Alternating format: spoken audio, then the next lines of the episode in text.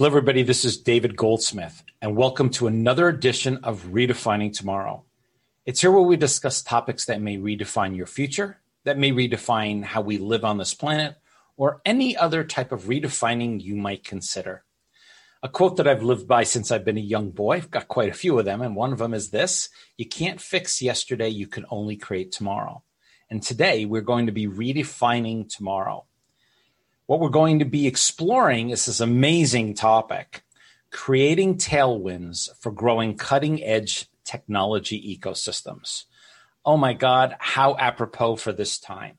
Uh, well, it's actually for many times over history, but I think today this is going to be extremely exciting. And we have with us Celia Merzbacher. How are you, Celia?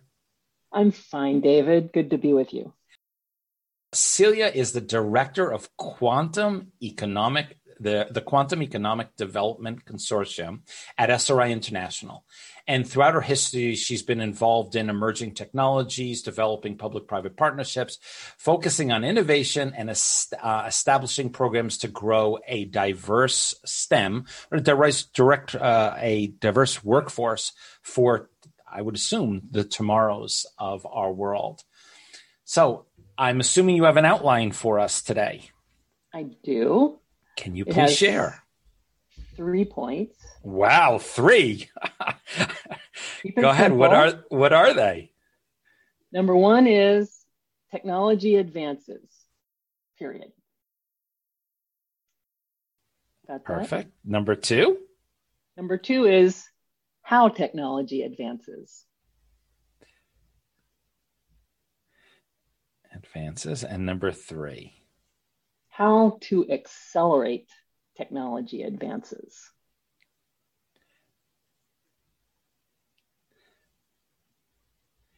I, I've got, I'm so used to six, seven points that are so long. I'm almost like, where's the rest? But I know you well enough that we're going to have amazing content in here. So let's, I'm ready to learn. Let's start with this number one technology advances. Okay.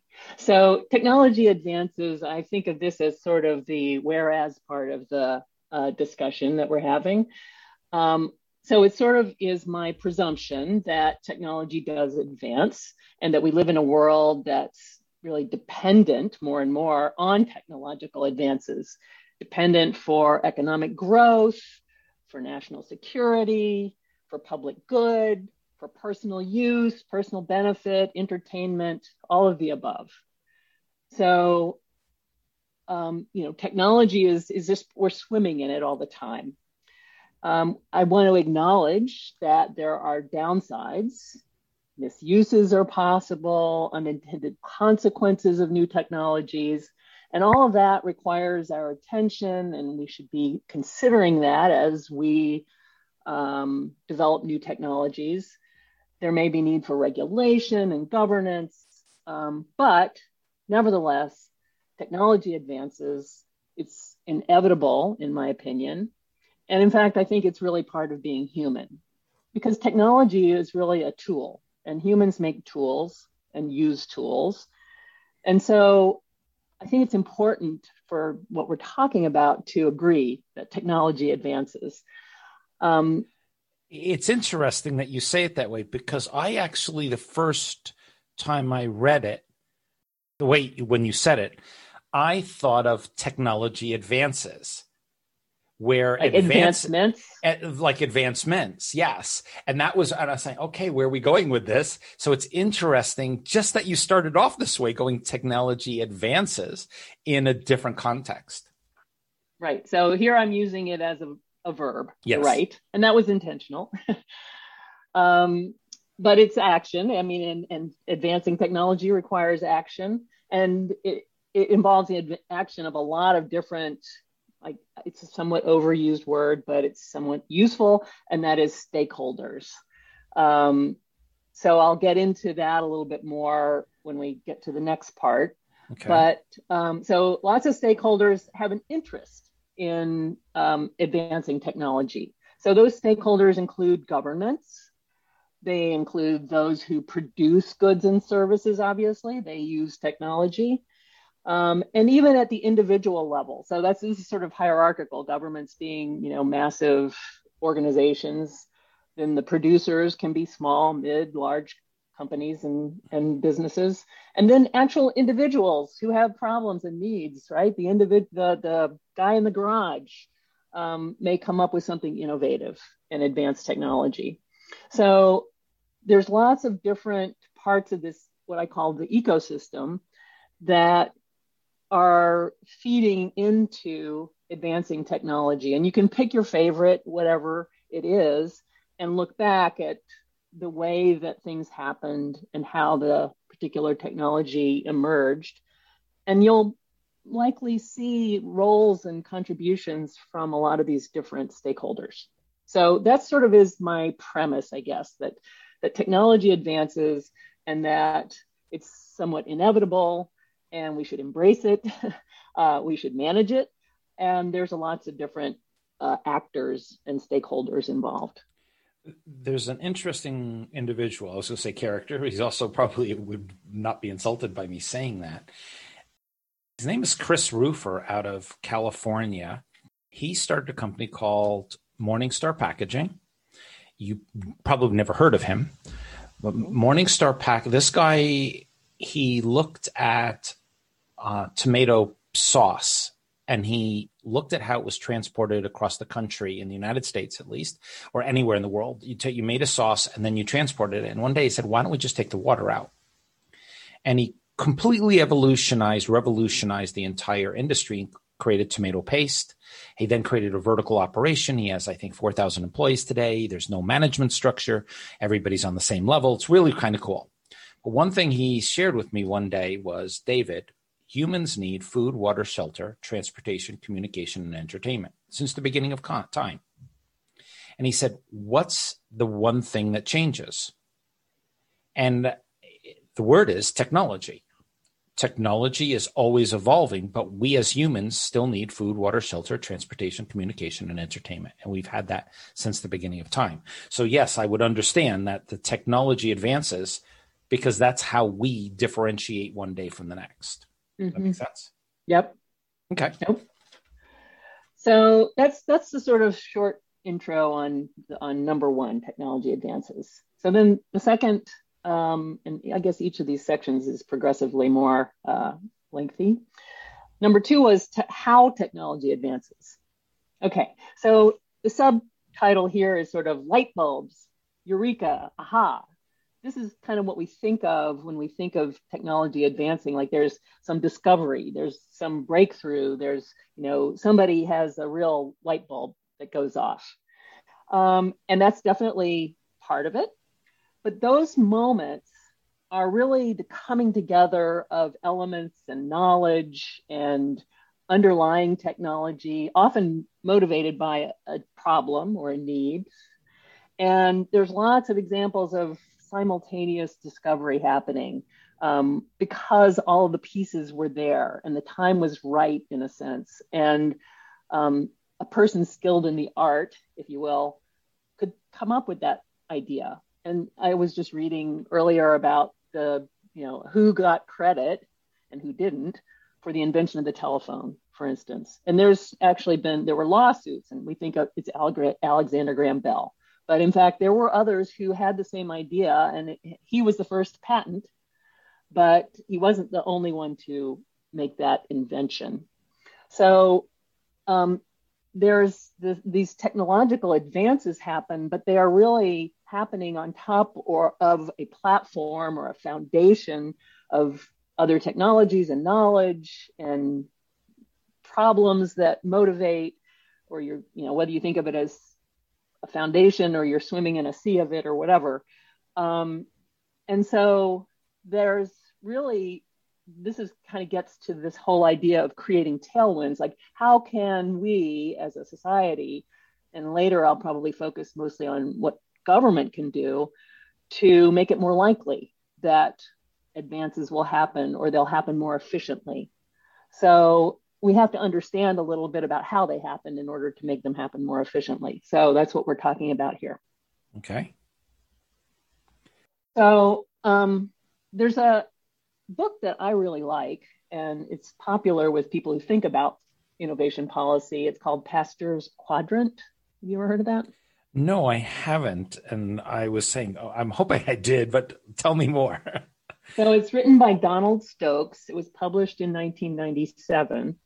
And he came up with a construct for thinking about um, the type of research that happens and that government funds. So he was coming at it from a sort of what should government be focusing on and with its research investments. And um, I'll talk in a moment about the sort of existing linear model for thinking about it, but he came up with a two dimensional model. And on one axis, he put the quest for fundamental understanding. So, uh, and on the other axis was consideration of use or, you know, how practical the research was. And on the high quest for fundamental understanding, but not so motivated by its use, were, was the research of people like Niels Bohr, you know, looking at quantum mechanics and the physics of the nucleus. And at the time, that was not because there was some practical use. He was just trying to understand the physics of matter. Yeah. On the other axis, this axis called consideration of use, you have at the high end, but low on the quest for fundamental understanding, people like Thomas Edison, who really didn't know or understand or care why something worked necessarily. He just kept, you know, trying things and trying different filaments until he got a good light bulb. And he he was smart, presumably, and he knew something about materials and engineering, but he was really an experimenter and not trying to come up with fundamental laws of nature. Mm-hmm. So I would agree. The, yeah. Yep. So at the corner where you have both high quest for fundamental understanding and consideration of use or inspiration by need is Louis Pasteur, who is considered the father of microbiology, and he made fundamental breakthroughs in in biology, but he was motivated by industrial processes and fermentation and how to actually manufacture in biological systems or using biological systems. So he was doing basic research in a sense, but it was for a purpose.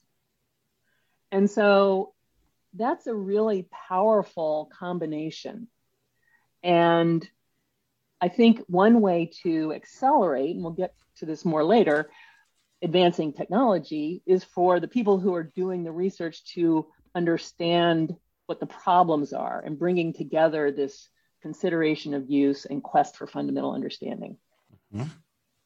Now, these linear models that are often relied on are there for a purpose. They're appealing and they're useful, and they generally have they're you know one dimensional. So you start with basic research, and then you take that and you do more applied research and then you start doing development and prototyping.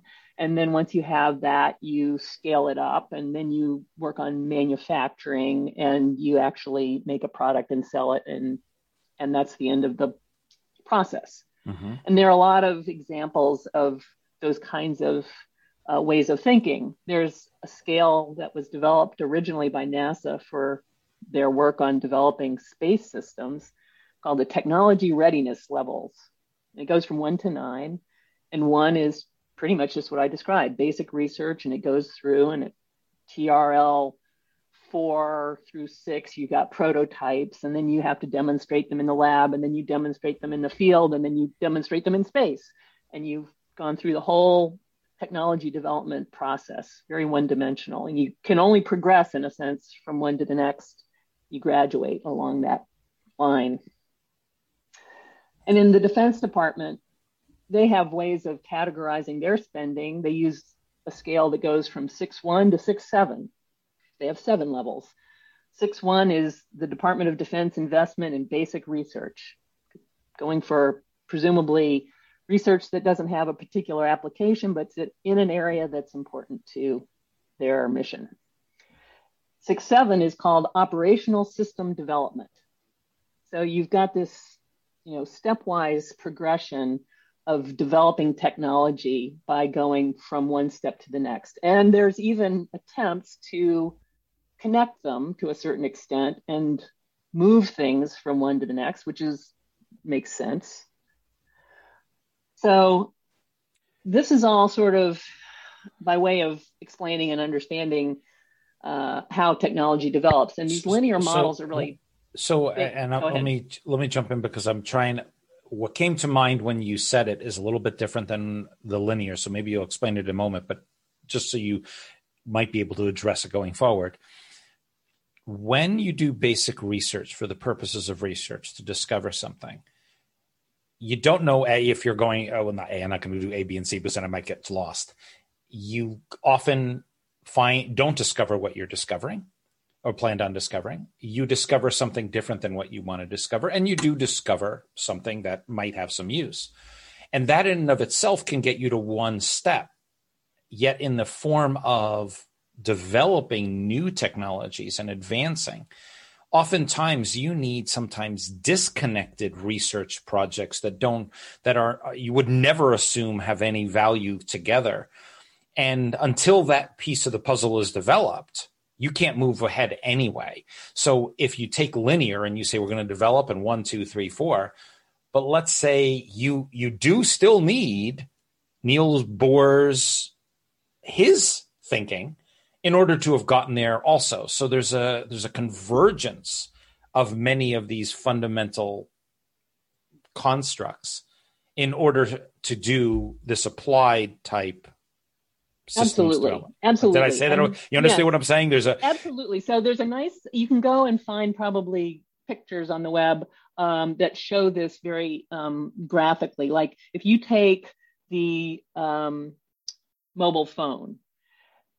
there i think it was envisioned by apple and steve jobs and he knew what he needed in order to make it. And one of the things he needed was really tough glass the, the touch screen needed to have certain characteristics and that material did not exist and he went and and found it. And i don't know whether he was able i think corning or some it was corning yeah. Yeah. So he he found it or he got a company that met the challenge and made it for him. So he knew what he wanted uh, and he had to wait until he kind of pulled together not only the microprocessor with a certain power and size and et cetera, but all those pieces that needed to come together. So again, he had a vision of the final product, but he didn't have the capability to make it yet. Mm-hmm. Um, in other instances, it's much more like you're saying, or you started. I think I was thinking you were sort of going to say that, well, serendipity, you know, can play a role. And that's what I was. that's kind of where I was getting at. Like you, you, he, he. At this point, what you're saying, Steve Jobs, but he's also building on the shoulders of so many other people. And luckily, at the time in which he wanted to do this, microprocessors got small enough there, yes. there had to be a series of things that happened that are out of his control.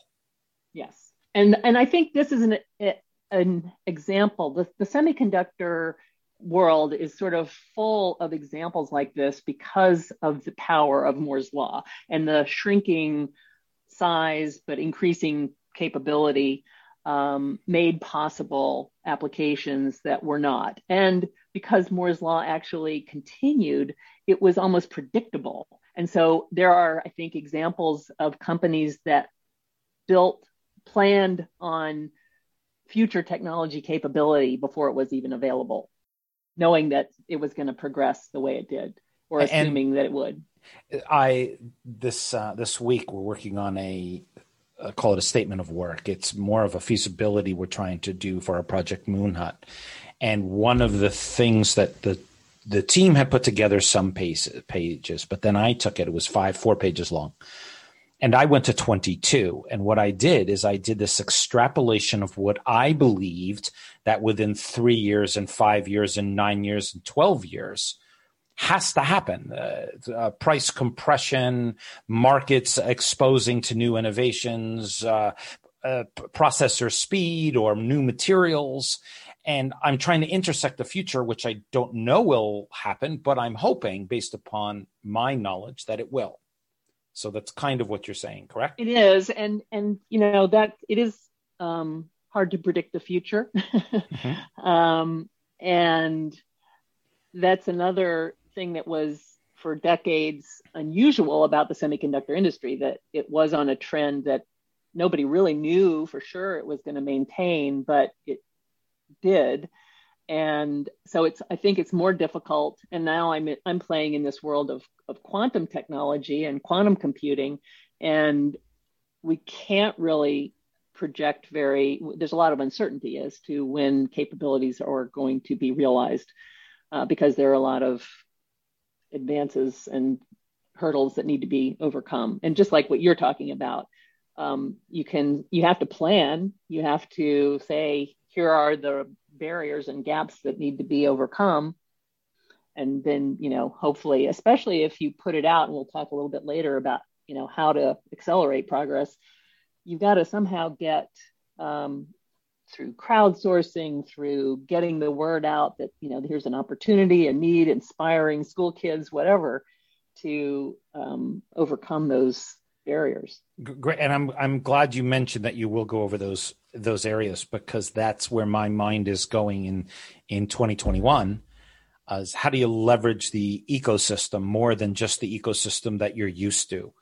And I'm hoping at some point, just because you and I have never really discussed uh, quantum computing at some point if you could feed it in or what you're engaged in what the work is so i have a better understanding of where you're taking for example quantum whatever you can share sure yeah i think that'll fit in toward the end okay so um I, I so back to our sort of linear model and and it's really it is sort of baked into our system, our innovation system in a sense. Um, partly maybe out of convenience. It's it's a way of dividing things up, six one, six two, six three. Um, but we have the academic world that does basic research. They produce ideas, and to some extent intellectual property, and they produce talent. Right? They educate students, and these research and education are sort of yin and yang. You can't have one without the other. Mm-hmm. And so government funding, you know, supports this whole enterprise. It's it's really predominantly government funded. Um, and it's a mix of fundamental inquiry, the blue sky research, the Niels Bohr type work. And by the way, the fundamental principles that Niels Bohr developed became the basis for things like the laser and MRI and, and very practical things, but it just wasn't what was motivating him. Mm-hmm. So it's great. We've got, you know, fundamental inquiry going on. And we also, through that, have what we think of as use inspired research, fairly high risk. So academic research isn't expected to deliver return on investment in the form of dollars. Um, but so that's sort of step one. Step two, I think of as well, okay, you've got new knowledge and ideas. How does that get out? Well, you've got startups, you've got incubators. More and more universities have incubators on campus. You have corporate R&D, of course, in-house. Um, and different sectors of technology rely on different paths.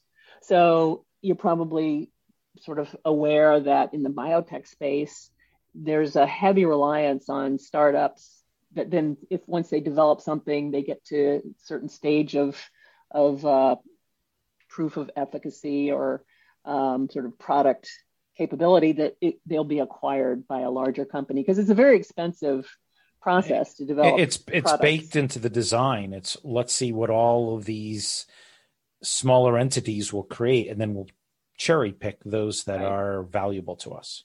Right, and so that's evolved in that sector. In others, it doesn't work that way so much. I mean, in the semiconductor industry, you know, you don't have fabs in your garage. Um, so there's we there's don't certain, certain, parts of the ecosystem just don't make sense for a small startup to to do. Um, so it depends on the sector, how this how ideas get sort of into the pipeline. Um, there's more private investor investment at this stage, and that can be in the form of everything from you know self-invested, friends and family, angels, venture capital, private equity, and so on. Um, and then you know if something is proven viable, then a market will grow. The business grows. There may be an acquisition, or the company itself may just grow. And so again, that's sort of the linear vision, I guess, of technology advancing and getting out into practical application. But but the pathways are, are often much more complex, and you alluded to this. So if you there are studies that have done lookbacks at how a large market that today is a you know whatever number hundred million dollars or billion dollars whatever how it came to be. And what were the sources of investment and paths and when did it maybe you know did it have some roots in academic research? When did it jump into the industry or into the private sector and so on. And there's some interesting studies that have been done looking back which is very informative. And also you get a lot of iteration. So something will go forward to a point and then you'll realize wait there's something that i need to kind of get a little bit more understanding of and you almost go backwards and then forwards again.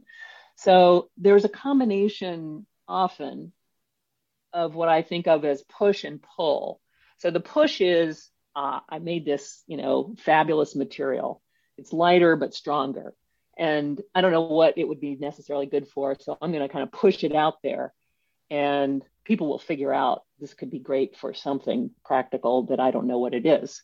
And then there's the pulse kind of version where somebody says, I've got a problem. And are you familiar with Innocentive and platforms like that?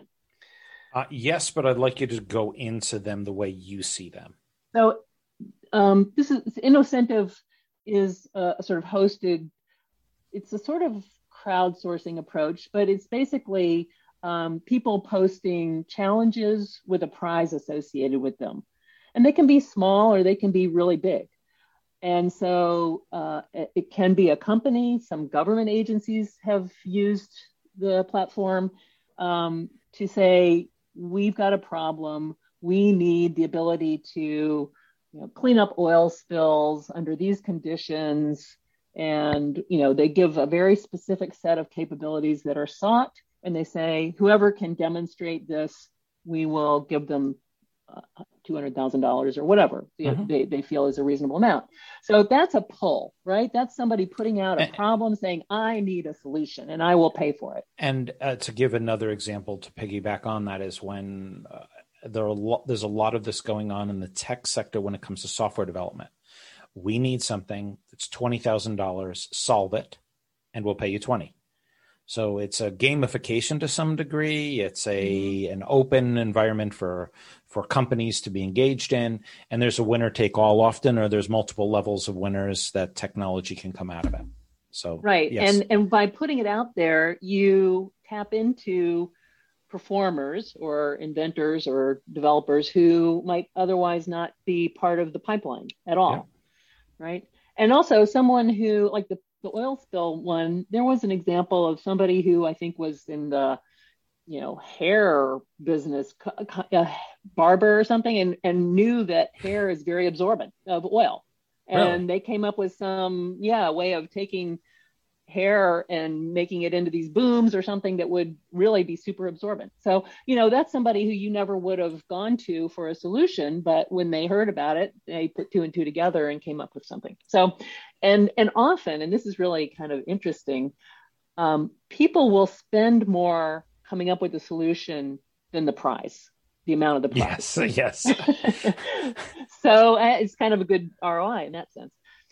So, yeah, well, um, it, yeah, it's it's the way my mind jumped was you what you're doing when you ignite this type of thinking is you don't just ignite the ecosystem you're in you ignite multiple ecosystems and within each one of those ecosystems these individuals pull on new sets of people new if you want to say your I, I don't know if you gave a term for them in the beginning for new principles that are developed for other ecosystems. So there's an eco let's say there's an ecosystem for the development of backpacks and someone had developed a new type of machinery and no one would have ever thought in the ecosystem of that question to use backpack machinery. Oh, here's a great one. It was uh, what's the name of the shoe company? There's um, Under Armour. The heels for the shoes, the sneakers for women, were created and outsourced by a company that created bras in China It was the guy who handled all of the the pipeline, the um, the manufacturing in China, Hong Kong was a good friend of mine. He still is a friend of mine. And what they did is they went to a bra manufacturer because the women's heels are narrower, and this bra manufacturing company had the tools to create heels that would hold a woman's foot better than anything else that they had been able to develop. Cool. Yeah, is that kind of cool? Yeah, they went to I'm a bra manufacturer. Person, so I any I always appreciate people who uh, think of a good material solution to a problem. Yeah, it was the machinery. They machinery for making bras could Oh, adapt okay. better than anything that Under Armour was using. Very interesting. I did not know that. Yeah, it's a cool one. So, um, back to our story. Yeah. So we had Um, in, in, innocent, uh, inno, InnoCentive, yeah, InnoCentive, the and then you were going to give another one. Um, well, your uh, mention of uh, that example that you just gave um, made me think of uh, something in the quantum space. So there was a DARPA, a DoD funded program to develop what they called chip scale atomic clocks. Atomic clocks are these really, really super precise measurement devices, but they really take up a whole room. And um, the National Institute of Standards and Technology is the institute, the, the laboratory where they develop the more and more precise uh, clocks based on quantum technology, but they take up a whole room. And uh, the government, DARPA, said, well, we want to be able to put some of this technology on a satellite. So we can't have it be so big, and we want to develop something that you know fits in the palm of your hand. And so they did a program to you know make the trade-offs do the engineering come up with a way to make something not quite as super precise as the room sized one but good enough that was really fit in the palm of your hand. And uh, they were successful and it's turned out that the biggest consumer of these small clocks which are used for navigation clocks and navigation go way back um, and the biggest consumer of them is uh, oil exploration undersea. Oh, wow. So, you know, completely unintended. So, this idea of adjacent markets and applications that, again, are not understood or envisioned at the time that the technology is developed are um, often, you know, outweigh the expected market. And so I think, again, that linear model where you're going step one, two, three, up to whatever, and then you have your product kind of loses that's got blinders on it Yeah, it's huge blinders, and people. I, I'm ha- I've had these conversations recently with individuals where they do still think in that way. And uh, uh, Victoria Coleman, I don't know if you know Yes, uh. Victoria. Yep. So Victoria and I were talking. She's going to potentially do a podcast, but then she was promoted to the the chief scientist of the Air Force. So kind of she might not be able to do it for some time. The uh, what was I getting at with uh, was she thinking of some she's very thoughtful person right yeah the, the crossover and the spillage i think that individuals are not it's not that you plan for random collisions of innovation it's that to live in a bubble of an ecosystem where you believe that there is a linear progression without the dynamic forces coming from multiple crossover sectors is a blind's eye to a person to an individual who wants to do what you're saying creating tailwinds for growing cutting edge. Why not fill your sails?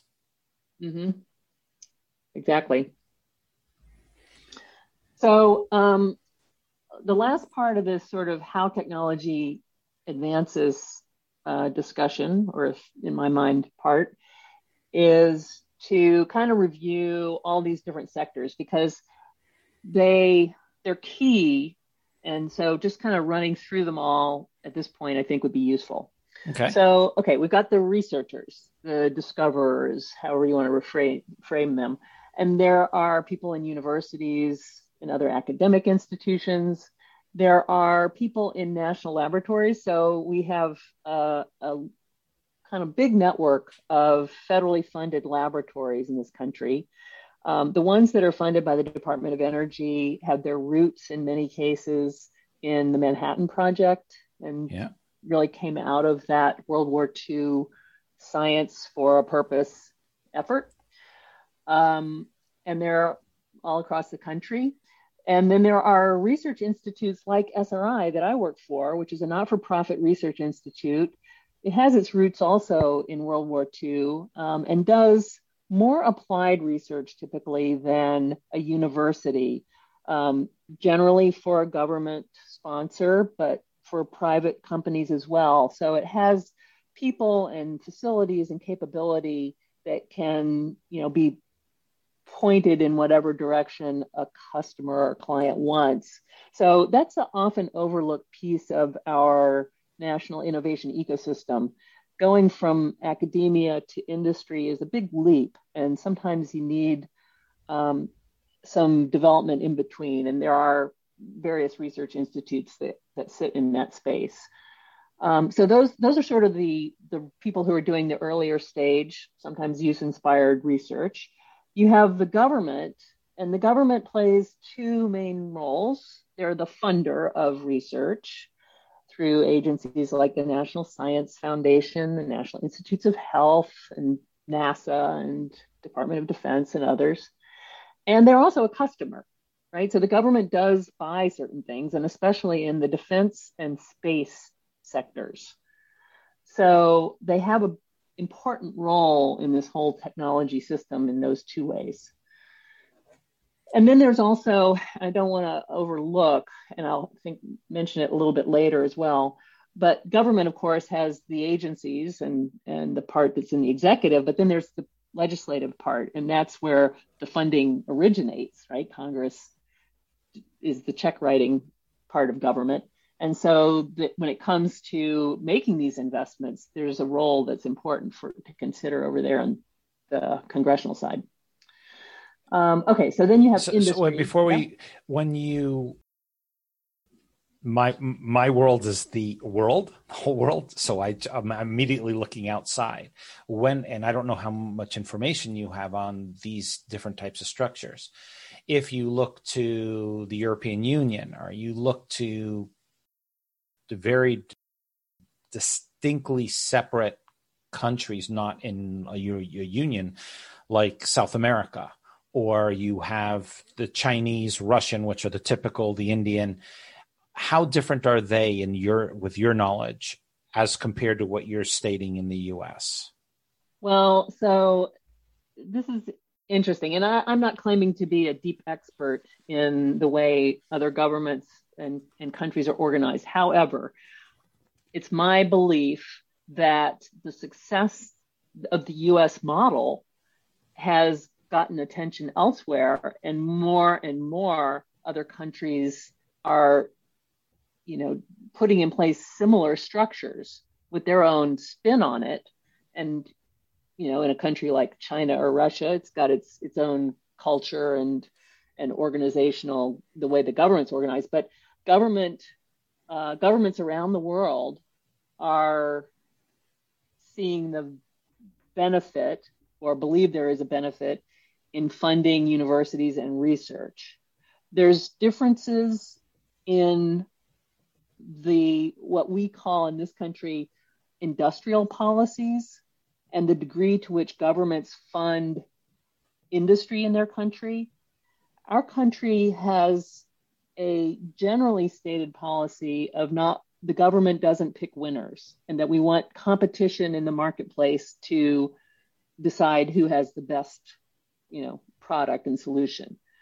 In some countries and regions there is a belief that you know the state has a big role to play in supporting certain industries. And, you know you can imagine and think of some of them i'm sure.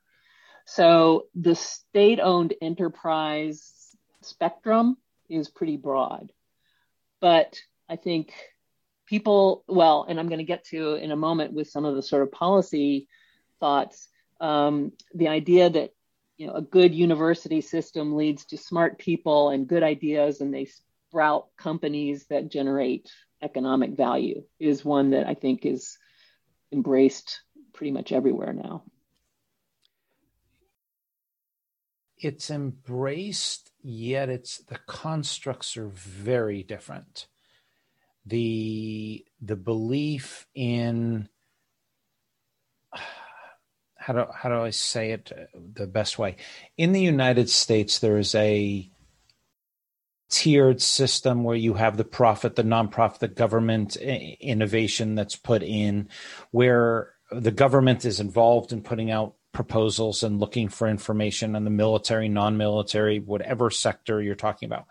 When you get to Europe, because they're dis- distinctly different countries, the ecosystem just doesn't evolve the same way.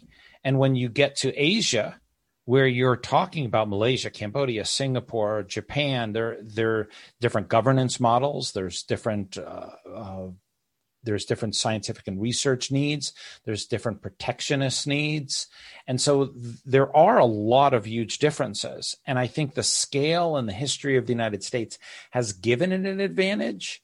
And yet, at the same time, my discussions around the world is it's also the same thing, the same type of structure that's weighting down the country because you, they're not moving as quickly as other countries can in certain categories.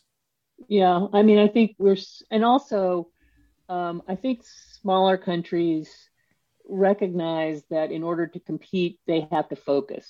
And the US doesn't think that way because we are so big. We feel like, you know, how can we prioritize? We, we're going to fund everything and we, we want to be number one in everything. I don't think we've really come to terms or acknowledged that that may not be feasible. Well, the and and quantum is one area where that may be the case. And that's where I, I think that there's. Let me say it in a. I'm not. I'm not trying to be politically correct. I'm trying to get it in my head. Is that the the United States, as you've said, is trying to be good at everything. And yet when you when there's a prioritization of certain types of categories by countries it often with limited resources or limited talent you can progress even faster. And i think whether you you don't have to agree with china's policies or not just like you don't have to agree with american policy or russian policy it not, nothing to do with it is that china has picked their winners the categories they would like to be good at and they promote that very openly. While America, to me, is more an open, we're going to let the system decide what's more valuable. Yet underneath it, it's not exactly as clear. I don't know how I'm saying it. I'm trying to say well, it I mean, I think it, so. Certainly, some systems are much more top down, and ours tends to be more bottom up with with some of each. So, having been a government scientist, I felt like um, I had a lot of ability to i could go out and propose and if i could you know convince somebody who had a program that my idea was a good one then i could go and do that um, but there were and there are and we just had had you know a change in administration and everybody sort of looks to see what are the priorities mm-hmm. this administration's putting more emphasis on this and right. you know and, and so the priorities do tend to change and they drop on, every four to eight years you can see a discontinuation of something and, and, and a refocusing on another yes and some some areas it's more sort of uh, you know broader swing than others typically defense programs don't shift quite as much Absolutely. energy programs they're longer term projects yes and um, and so yeah and it's very frustrating actually and there are proposals out there that oh you know funding for for just basic science should be decoupled from these winds of change. There should just be sort of a steady funding. It should become almost like a an entitlement, which I I mean, I don't. There's pluses and minuses to everything. That's my opinion about policy. Is almost always there are pluses and minuses to everything. It's it's a challenge in my mind because certain economic systems, certain political systems, well, they all, every political system, every economic system, every structure has its own narrative of what it anticipates happening through it. And it doesn't matter what country it is, that, that country believes that it will support the, the people, whoever they believe, deem to be, in the best way possible. And I think the challenge when you have a structure in the United States that is research, research, and you put research and discoveries, research institutes, governments, agencies, and legislator, legislative. It is is that system optimized enough to be ahead of the curve enough to deliver value not only for its citizens, but to ensure the longevity of this is kind of going real top species or or individuals. And the reason i say it is i just was showing a one of our team members on our project moonshot foundation. I was just showing him uh is it bolivia no it's not bolivia uh what's who's in south america is it Bolivia? Now I'm getting my geography screwed up. I showed him a picture. It was an absolutely wonderful picture. And he said, Oh, that's beautiful. It's just what it was is it's cadmium and mercury and all the pollutions that have come out of their ind- industry to be able to be advanced. And when the challenge long term is, is our society capable of this type of disruptive world where we we really haven't defined what tomorrow is going to be safe for us to live in and the way in which developing might cause more damage than it does solve the challenges. Right. I well, I mean, I think, yeah. And I think the idea of, of sustainability, and these are all um, signs of advancement and, and the ability to take into consideration and not be driven by, you know, the immediate near term benefit of something stripping something, you know, doing extraction of natural resources, not worrying about reclamation or not worrying about runoff and so on. You know, now we we're advancing, we can afford in a sense. I mean, this is all gets very complicated. But um, back to your your question a bit about the sort of um, ecosystems in different countries and regions. I think one um, element of of the American system is merit based, right? It's a meritocracy. And so seniority shouldn't be the reason you get something. You know, because you have certain, you came from a certain university, your degree is, that shouldn't be the reason you get something. And so, whereas in some countries and regions, seniority really is the reason, right? You, you have been, you've risen to the top through longevity.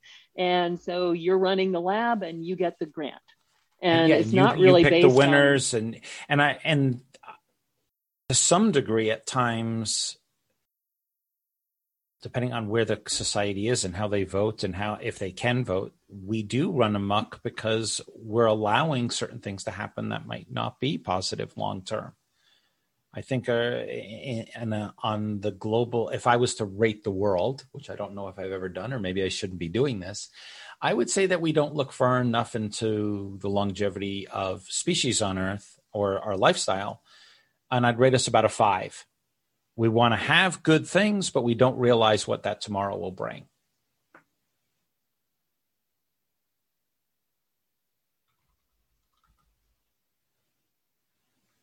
You know, especially on the congressional side, because, you know, if what you're next, if what you care about is getting reelected, then being able to think about, and this is somewhat unfair. I've talked to many policymakers who do think about long term issues and consequences, and they want to put in place policies that are going to make sense for the long term. But at the end of the day, you know, they do, if they want to get reelected, have to make certain uh, choices and take certain decisions so I, I did very quickly. I did pull up the. It is Bolivia. I was talking about the largest lake in Bolivia is so polluted that it is beyond the there. There's just so much in it. Cadmium.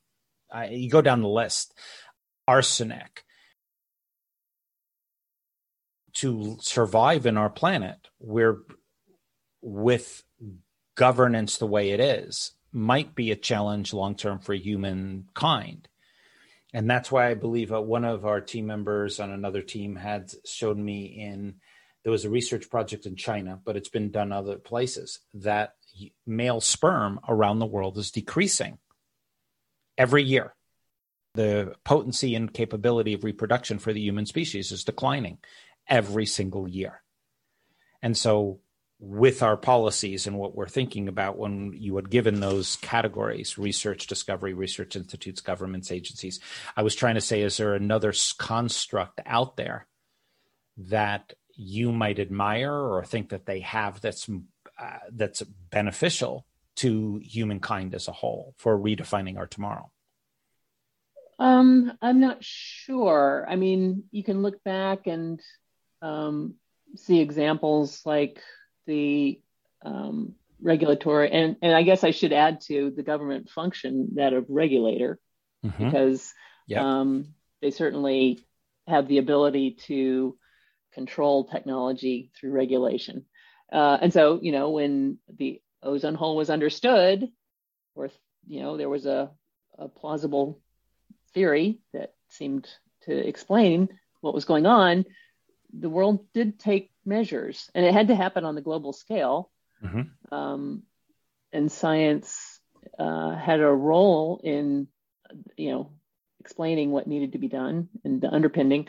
So, I guess I like to be an optimist, and um, and I think that when um, the more sort of immediate the impact. So, you know, when you can't go out of your home because of air quality, that eventually that is uh, not, you know, people won't put up with it, I think. And so if pollution is leading to the loss of, you know, the ability to enjoy or use natural ecosystems, fishing is no longer possible because of it or something, then I think again, at some point there's a crossover between the the broader so you're defining to issues. me a self a self regulation that happens in, naturally.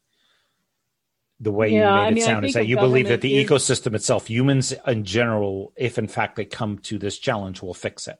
And even in authoritarian systems, they only can maintain their authority by people not, you know, being motivated to uprise. Right. And so um, they have to pay attention to the good of the, uh, you know, people at some point, at some level. Their methods and so on may vary, but so I, I okay. think that there's, yeah, that's my I, I was just trying to we're, see. We're getting a little bit of, no, no, away the, from the, my the, fields of expertise. No, that's okay. The reason I'm asking is, in in my view, and this is my perception, there's a lot of crossover of human cultural experiences as if they're ubiquitous around the world. And I hear it in language. That's one reason we do these podcasts with no video because I don't want to see the person. I don't want that that interaction. You thinking, you looking up. I want to hear the words. And anybody who's listening in is only hearing the words in most cases. In this type of podcast, they can only hear words. So this way, you have to be precise. And yet, an example that comes to mind is the Japanese language doesn't have certain words that talk about the individual. So when we describe, when you and I are talking, we both live in America in terms of our history and our, our makeup, even if we've lived out, I've lived out for quite some time, we still have certain constructs. So when I ask the question, I'm trying to find out is there a discovery of something we're missing, something we're saying that tends to be very culturally specific, just so that we're more inclusive in the dialogue. Does it make yeah. sense? Absolutely. Yeah. Um, and, and culture, and I'm going to speak a little bit to culture later on. Um, culture really does play a huge role. Oh, uh, the the the number, and we'll hit it later, but I don't want to forget right now. I remember I having lived in Asia for some as long as I did. I remember one t- one discussion I had with this one individual, and he was giving me a tour. So the guy was a former, uh, he was an engineer. He had retired and he was now a tour guide operator. And I said, Do you like what you do? And he said, What do you mean? I said, Well, do you like what you do? He says, You don't understand, David. You don't do what you like, you like what you do. Because that's what's been assigned, that's what's been told, that's what's available. So you like it. Hmm. And it's a different construct. Yet it's more, it's not as individual, as much about individualism as it is about the community. Right. And that's all that huge difference you have to be cognizant of, of whatever country you're talking to. And you have to be cognizant of why certain things happen in all of these countries around the world. Why does why do Brazilians act different than Colombians, than Panamanians? Why in Malaysia, Cambodia, Singapore, or Bangladesh and India and Pakistan? Why do they act that way? It's not because of the construct I grew up under, or you. I'm using myself as the example. So I have to be conscious or cognitive of those those structures, those mechanisms, and how they see the view of the world and how it can be changed. Okay, so we can go on. If any more to add to that, I know we went off on the tangent. Yet I was trying to find a little bit more about you in in, in the asking the questions. So we had we more or less stopped with uh, government. Legislative, I think we kind of, the agencies. Yep, the, yep, yep, yep. So we said that in there, there are these, I think of them as sectors. I don't know what the right word is. Uh, so the sort of research piece, which has multiple parts.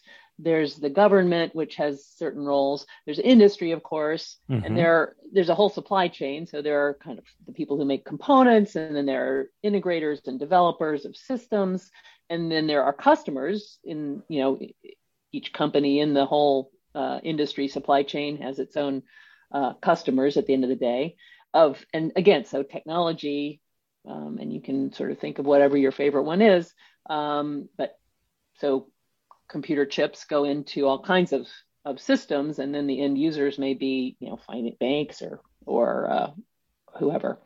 Um, then you've got investors really important to the you know fuel that goes into this whole thing. And that can be traditional financial banks and so on. Um, and again we sort of listed them before private equity venture. Foundations are an important investor in research these days a growing one and it's partly uh, well so there's a, a lot of foundations in the healthcare and, and medical space often kind of organized around a particular disease or something. So, you know, cancer or mm-hmm. heart disease or whatever. Um, and then there also are foundations that are the result of, you know, hugely successful companies, tech companies. So the Gates Foundation, for instance, has a big role in um, supporting research in certain areas. And there are a number of examples like that. Um, standards and development standards development is something I just wanted to touch on because um, it's something that people don't think about very much, but it's it's an interesting area and it's evolved. So standards grew out of there's a story actually of um, a terrible fire I think in Baltimore where it was you know a five alarm fire. All these companies showed up from different directions and they didn't have the same couplers and they couldn't connect their hoses to the fire hydrant and put out the fire.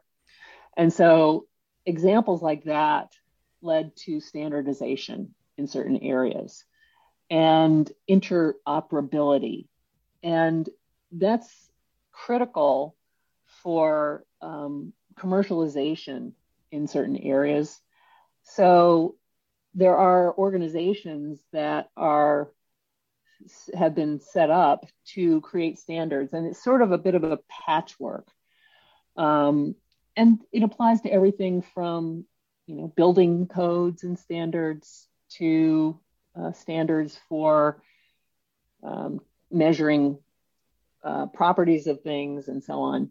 Um, and standards in, in areas like telecommunications, that's an important one. So when I think I'm going to forget which one, maybe it was 3G rolled out, there wasn't harmonization of standards in different countries and regions. So you had to use a different SIM card, right? When you went to mm-hmm. Europe, you had to change.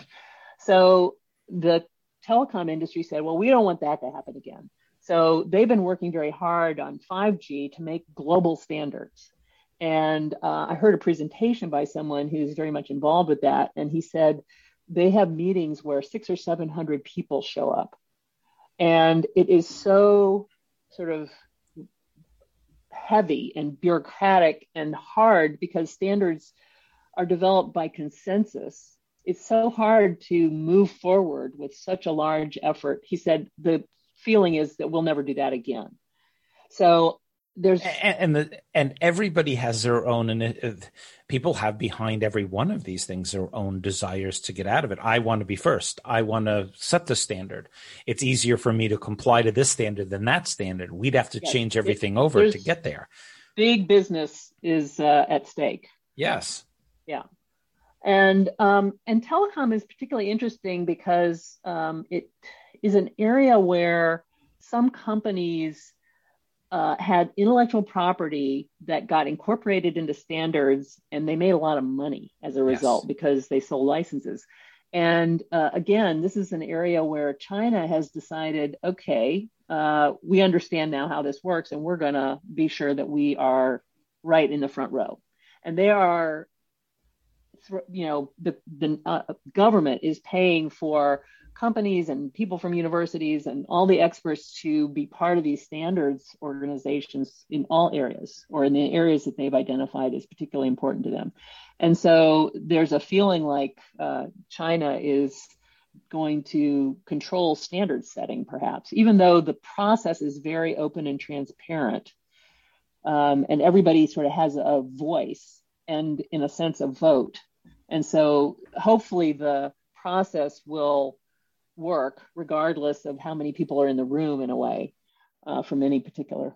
Honestly if you were to if you had to bet you bet whatever I'll, i was going to say life but if you had to bet do you believe there will be a consensus? Or it will be driven by certain it kind of has to be. Oh well so no there doesn't have to be because what can happen is there could be two internets yeah. There, or something right? There could be two paths taken. Correct.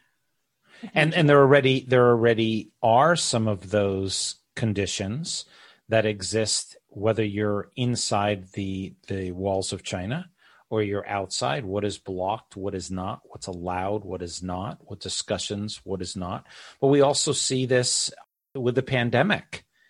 We saw south korea putting a clamp down very quickly, doing massive testing, genetic testing to find out where the spread was, doing contact tracing. And they've been able to minimize, I don't know if it'll continue, but they've been able to minimize their entire spread of the coronavirus. Yet the other, the rest of the world, that didn't do these types of control mechanisms and genetic testing and following uh, contact tracing, the countries have had challenges. And yet, you would think in a position of a global pandemic, everybody would get along.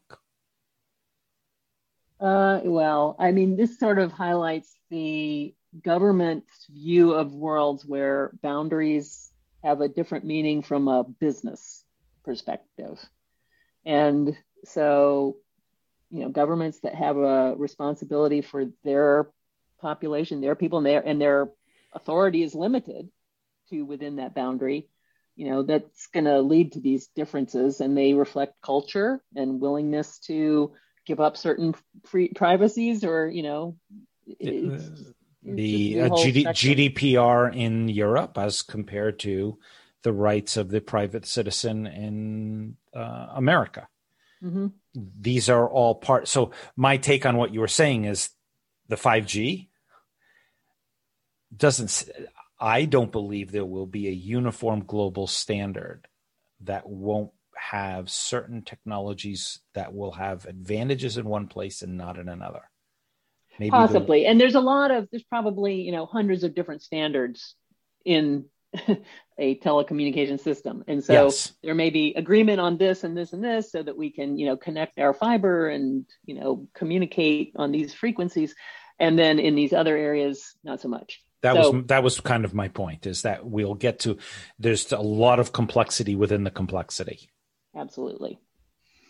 Okay, so um, standards, and then the last one I had on my list was services, which I think of as sort of um, legal, you know, IP attorneys, consultants, maybe. These are all um, support services in some way to technology advancement. So I didn't want to leave them out. So these are there's this web of stakeholders and players, and they all are important. And and one of my conclusions that I'll sort of talk about as I go into the how to accelerate part is these don't always play with each other very well. And there are, there's a sort of lack of connection among them. And so if you wanted to do better, then trying to figure out how to connect them better would be one way to do that. So that leads to actually step three how to accelerate technology advances. Okay. Do you have any other questions? No, no, no. That, that's good because my mind my mind is racing as I see this web of interconnectivity of all of these stakeholders, all having different well economic incentives, mm-hmm. social uh, incentives, biological aging of population incentives. There's the plethora, the volume of incentivization across all of these is just massive. Right. The reward systems are just different in all yes. of them. And that's part of why they're stovepiped. Um, okay, so how to accelerate technology advances or how government policy can accelerate technology advances. So I'm going to focus on sort of the knobs and levers that government. So when i say policy i think of government. I guess you know others can make policy but i'm thinking of of the government type of policy setting that can influence all of these uh, touch all of these different stakeholders. Can i can so, i before you get into it why yep. did you why why select government? And what's your rationale for for highlighting government in this section? Well it's sort of where i have come from myself. I spent time in, an, in a government laboratory as a researcher. I spent time in government doing policy work at sort of the highest levels. And then I went into the public private partnership world where I was trying to connect industry with government funded um, technology development. And so I, I sort of am most familiar with that, I guess. I, I don't disagree with you. It was more of a question of why policy because governance is su- is such a huge lever that it's often overlooked that the decisions that you make in the country in which you live or the ecosystem in which you live are driven by governments.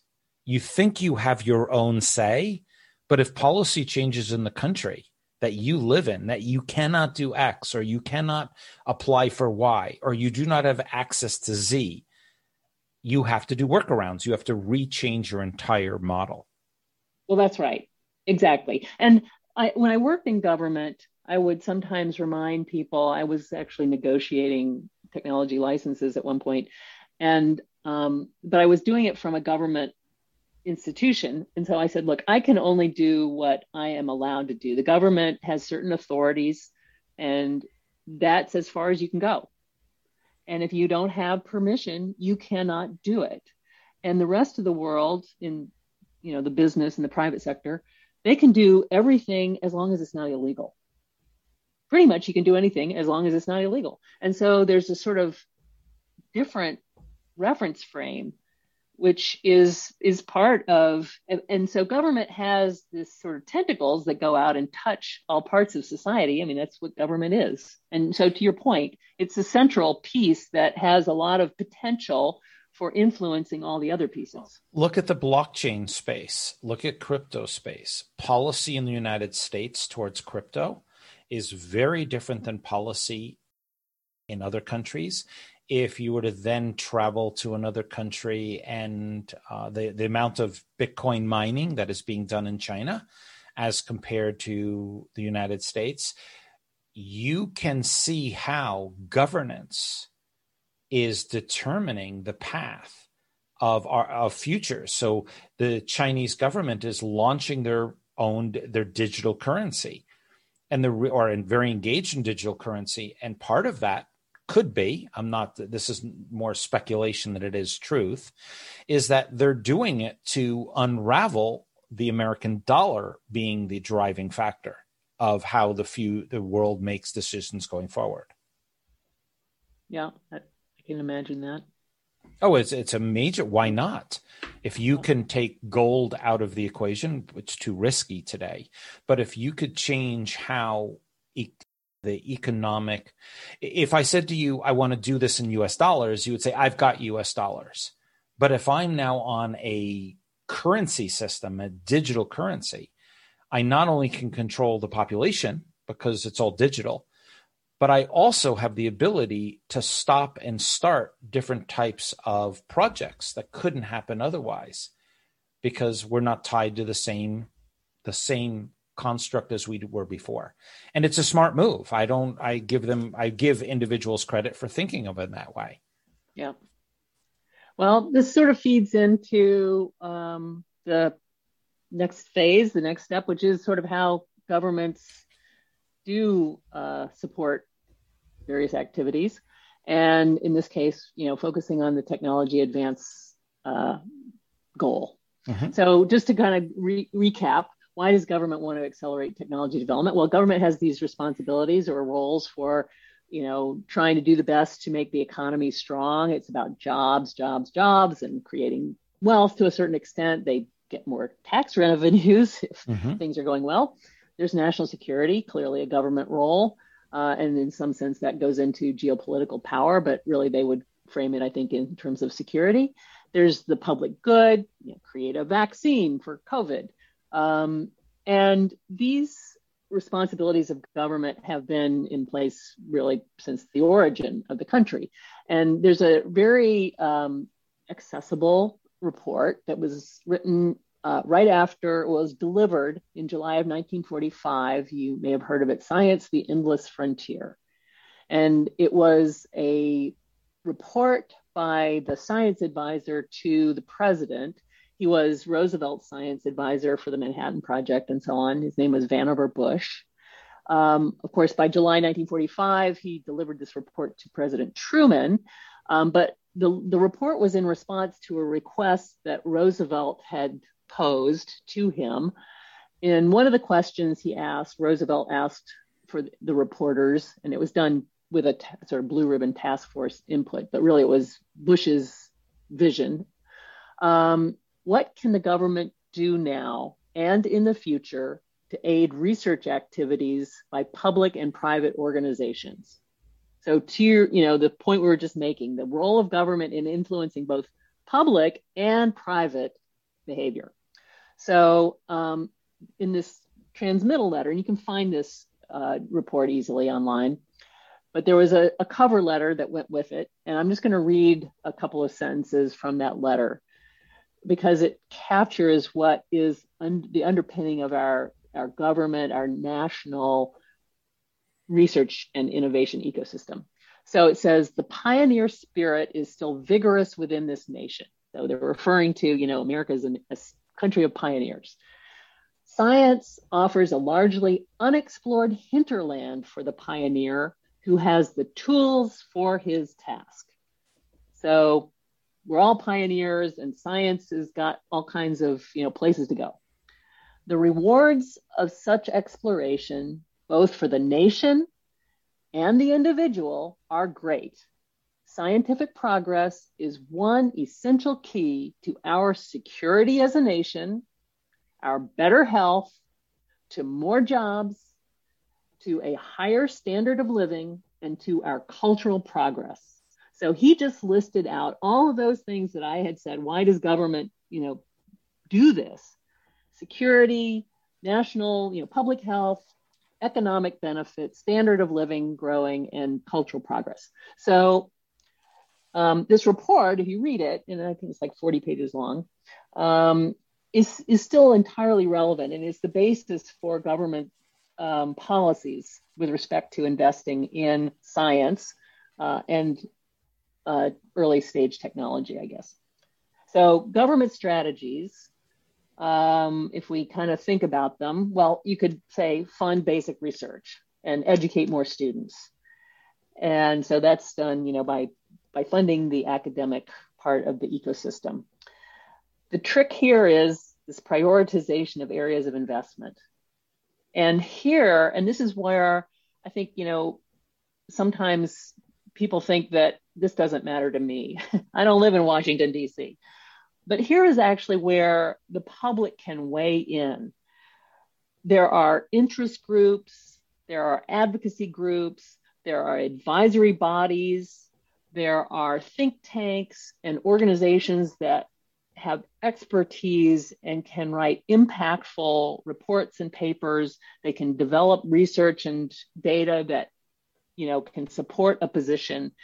They can deliver that to their member of Congress. They can look online and see who are the members of Congress who are on the committee that cares about energy or defense or something else. And you can go meet with those people and you can deliver your report and you can say why you think Congress should do something. And so, even at the individual level, it's possible to influence the prioritization of government investments. And I want to also sort of have a word of caution because often the recipients of government funding think if if they would just spend more, I could do things. I'm doing important things. I just need a little more. And there is sort of a, it needs to be done with some thought when you increase spending in a certain area. And we're in a time now when there's a willingness to perhaps spend a lot more. And it will be an interesting experiment to do. Um, and the, just an example that I sometimes describe was between 1998 and 2003, Congress made a pledge and acted on it to double the spending on biomedical research through the National Institutes of Health. Their budget went from about $13 billion a year to $26 billion over five years. The growth was so fast that what happened, it was very difficult to manage in a good way, you could say. Mm-hmm. University. So, what is that research, where is it going? Where are those dollars going? It's going to university biomedical researchers. And in order to spend and to grow it that fast, the universities had to scale up their departments and their research, their biomedical research programs very quickly, which they were happy to do. So they went out, they got donors, they built buildings, they filled them with researchers and wrote proposals and got funding. And at the end of five years, it went flat. And all of a sudden, there was this enormous, you know, research enterprise that had to be fed. And it was what happens when you fund research at universities. We've talked about this. You produce graduates, students, because they're, you know, funded by the research to do the, re- and then they graduate. And all those people graduated, and there was not jobs for them they all wanted to be biomedical researchers, but there was no more growth. And there were people who were doing one after the other temporary postdoc job, waiting for an opening, trying to find a job to do what they had been educated to do during that period of growth. So you have to think about these proposed increases. And I think it's really, there are examples you can look back and see how it worked and what lessons need to be learned. So just uh, funding more is not well. The, the what you just outlined to me is the challenge with how do I say this in a nice way? The challenge with a lot of individuals in decision making roles across across organizations that the foresight, the ability to be able to predict the future, to be able to say that in two years, five years, seven years, 10 years, we will need, this is a great place to invest the money. This is going to be a positive return. There's a convergence of these type of technologies the industries will be able to utilize is often overlooked as an educational tool. And I'm not just saying education within school. I'm saying educationally across the globe, we don't sit down with our leadership and say, predict five years from now, predict 10 years from now. What do you think will happen in 15 years from now? What's got to happen for that to happen? And even if you're wrong, it's an exercise in forward orientation. Mm-hmm. And we don't do that. I agree. I mean, it's, uh, uh it's, and probably the people who are in certain roles aren't inclined to do that. well, it, it's a simpler answer. It's that forecasting is it's hard, meaning this. I could sit down with you tomorrow and I could talk about the past years of your life and my life or last week and last month and I could talk we could talk for hours. Have a great time. We could talk about today and our current today, meaning 3 months, 5 months, 6 months. But if I was to say to you, can you share with me what you think will happen in seven years and how your home will operate, how what your phone will be like, what technology will be available? For most, I'm going to use a very broad brush term here. For most individuals, when we start getting out that far, it's work it means understanding biotechnology, engineering, uh, rocket science. It means understanding nanotechnology, aerospace, water and sewage construction. It means educational system. It means governance. I mean, I could I could list 500 different things. And one of the challenges we have in leadership today, I did a presentation in Luxembourg on this, is that we're using an old paradigm about the future, meaning you go to school, you learn, and you get a job and you plan on it and what I said to the people in Luxembourg, this was a few years ago, is I said the paradigm for tomorrow is you don't, if you're going to develop a banking system, you don't put five bankers in a room to come up with a new banking system. You put one banker in the room, and the four others come from completely different disciplines. And at the same time, when you hire somebody, you would say, um, Kayla, you're going to work for the next two years on this, but at the same time, you have to go to school or you have to learn about this. And they say, why? Because in two years this will be gone. Your job will be over. This will be automated, algorithmized, uh, whatever it may be, and you're going to need a new role in the organization. So we have to prepare you for that. And after that, well, what, what's happened after that? Well, that job will probably last about two to four years, and then you're going to have to, in the meantime, be learning about this, and that is the future. And we don't prepare we don't prepare on a global scale our society for the understanding of the convergence of things like uh, artificial intelligence, machine learning, robotics, 3D printing, sensor tech, quantum computing. And what do those variables, what do those leverageable technologies mean? Platforms, uh, the movement of goods and services. What does that mean for a tomorrow future? We just don't do that. I agree. And organizations don't always lend themselves to doing that. So I, I think that's part of my challenges to the old model list that we're going to get to. Okay, perfect. so, uh, so yes, government can fund more basic research. Uh, certainly, a knob they can uh, twist. They can now. Our government, as I've already mentioned, is is focused more on the early stage basic research part of the the whole pipeline, but they do fund some um, what they call innovation research. There's a program called the Small Business Innovation Research Program, where they set aside a certain amount of research dollars for small businesses that have ideas. Um, it's a great concept. The recipients need to graduate. Some of them kind of get stuck uh, getting writing proposals and getting these small business grants.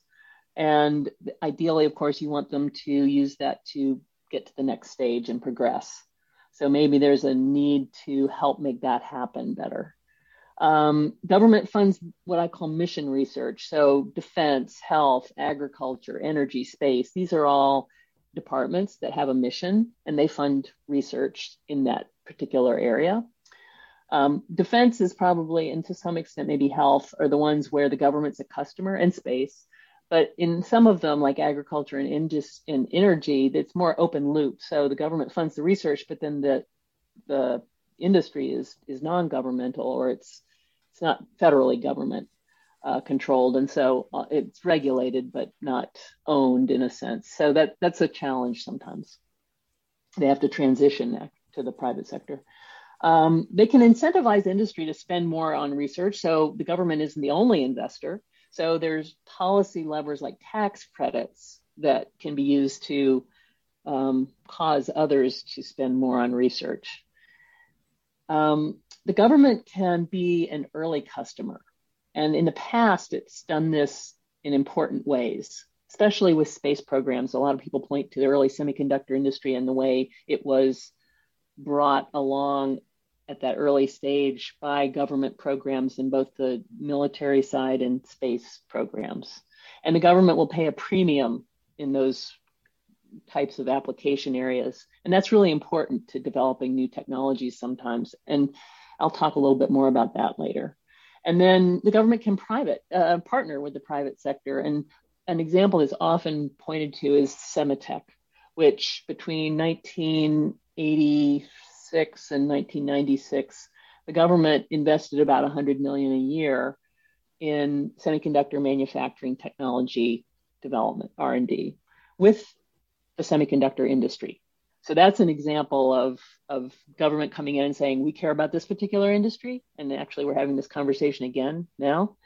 Um, and so the government, because they think it's an important industry to have here in the US, uh, they're willing to subsidize certain amount of the R&D. And um, so these are all areas where government um, can sort of play a role to accelerate technology advancement. Now, what I'll go through here, the last list is cha- what I call challenges to the old model, the way of doing this. So, the, starting again back with the university piece, the business of higher education has changed. There's the market is broken. The cost of you know going to a university has gone up way faster than inflation. Um, universities, there's all kinds of reasons for that. Um, and so, but costs are up. There's no question, especially for research. It requires more expensive equipment um, and so on. But the traditional sources of funding universities haven't kept up. And especially state universities get a smaller and smaller percent of their operating costs paid for by the state. So they have to be entrepreneurial in a sense and, and figure out ways to support their operations. Um, the pandemic could cause some irreversible or very slow to reverse changes in in that business model. I have to imagine. I am oh, not oh, yeah. in the university business. No, model, it, it's it's got to. There's there's already it's happening in multiple industries where you're saying that the value of this is X, but because I could not show up, you're going to the I only see the value as Y. Right. And uh, the one I can use as an easy is that a speaker would go out and get paid twenty thousand, but because they're not showing up on site, they're p- taking the deal for three thousand. So you're saying that it's twenty, it's seventeen thousand dollars for you to fly and show up, and what that does is form price compression. So what you're just describing here, when it comes to academia, my son uh, my son Jake, our youngest son, is going to law school, but he doesn't go to law school. He sits in his home, not here in his apartment. He sits in his apartment and goes to school, so he doesn't have the college experience. Is it the same cost now? Right. And that's. I think it's it's going to be very interesting to see what happens. And what I was observing was this competition on non-education related uh, factors like do you have a climbing wall or whatever. I mean, it seemed like there was a competition, right? I mean, the universities, I, I could only kind of imagine the conversations happening at the president's office about what they had to do to compete to and i remember talking to a student who was in high school thinking about colleges and i asked where they were applying and listed off a bunch and i said these are all great schools. You're going to be get a great education no matter which you go to and which are you thinking you would prefer. And the answer was well i like the lifestyle at this one. Yeah i'm like wow that's a lifestyle decision you're making and not well they have a great department of x or something so um yeah. I, what, what you just said is exactly what happened to me when I was going to school, I had my mom applied to nine schools. I applied to one. And because I was pre med, the university you go to doesn't make the difference back then. Didn't matter. Just get the grades in organic chemistry and a few other big things. My mom said, Where do you? I wanted to go to Syracuse University. I knew the lifestyle, and I said, I didn't want to go to RIT. She wanted me, it was one of the schools. And when I went to visit the dean at RIT, he said, he went over everything. And my mom said, see, this would be great. And I said, I want to go to a place where there's, where there's life, where there's, where there's people, where there's, I felt like the school didn't have it. So I actually decided on a school because of lifestyle. Well, and you know, if you have a selection of good schools you that's maybe that's the reason you should choose but uh, uh you know because you're going to get you're going to succeed. There's so many i think people sometimes i talk to students and they think there's one right i've got to find the perfect match. There's only one and i've got to figure it out. It's like no the, you're going to be have a great experience at most of these if not all of them. Mm-hmm. and so you just need to and maybe lifestyle is a perfect if you're happy you go in with a positive attitude there's all kinds of sort of uh, subliminal and um, subconscious, you know, reasons for succeeding. So uh, I'm not saying it's wrong, but it, it did sort of incentivize some developments. And I think there's an opportunity to restructure higher education and to improve affordability Absolutely. and to you know do more online and community college roles and things like that to be and, and cross university utilization of faculty and different structures so that you're not tied into a lecture environment but you're in more collaborative environments. So the options now with the acceleration of using digital media for some people like myself and probably yourself this is not new but for many, this is a new means of being able to communicate with somebody. And yeah, there's going to be a plethora of new types of options. And if you add on top of it, Elon Musk is now saying, which people are listening to, I don't care what your history is. Show me you can. Your school right. is not important. Your grades are not as important. I don't care. Fill out this application. If you could demonstrate that you've got the the grit and you've got the capability, I'm going to hire you and that's going to oh, change the model. Yes, on my on my list of challenges, the old model, I think universities have historically what I called filled students with knowledge, but little practical anything in a way. And there are some programs, and you know, the great thing about this country is our we don't have a top down sort of federal university system that dictates things. So you've got lots of different types of programs. Some schools now provide entrepreneurial education along with, you know, engineering. And, uh, but it's really, I would say, not part of a university culture because professors don't typically come from that world. Uh, some programs, there's a program called I-Corps that the National Science Foundation created, which aims to promote academic startups. So they try to equip the faculty who are interested in understanding how do I take my great discovery and, and make it into a business. Um, more campuses are creating incubators. There's a push to um, start more apprenticeship programs and co-op programs that connect students with real world experience, which I think people like Elon Musk and others that I'm I do surveys of of my consortium's members. What do you want? I want people with some hands-on experience. Mm-hmm. And schools didn't typically, you know, outside of the lab or something, if you took a, a lab class, uh, but again, it's not really part of the culture. So that takes time to shift. Uh, state, government, state governments here, you know, I'm focusing on federal, but state governments could probably play a role in in funding those kinds of programs because in some sense they're localized or they they could benefit from being localized. So a university could get some state money to do something with local, you know, businesses or something like that. Um, community colleges tend to operate more in that mode, but um, it could be expanded. So um, the whole sort of academic reward system of being rewarded for securing funding and publishing means that they spend all their time writing proposals, and that's you know th- there's a there are people who think that uh, there's so many this is a vicious cycle because the more proposals get submitted, the lower the success rate, the more proposals get submitted. And so people just keep writing proposals in hopes that, you know, one in 10 will get submit, you know, awarded. And it's extremely inefficient. And so if there were a way to sort of fund people instead of proposals if it made sense, or some of the funding could go to people. There are organizations like the Howard Hughes Medical Institutes that fund the people, and then they have the freedom to go in whatever direction they want. And they have been vetted and and you know they're believed to have good ideas. And so they are sort of given the freedom.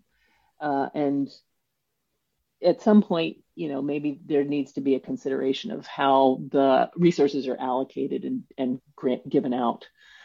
Um, we have a sort of history in this country of attracting the best and the brightest and my father came to this country from overseas and a lot of uh, good people have over the years and centuries.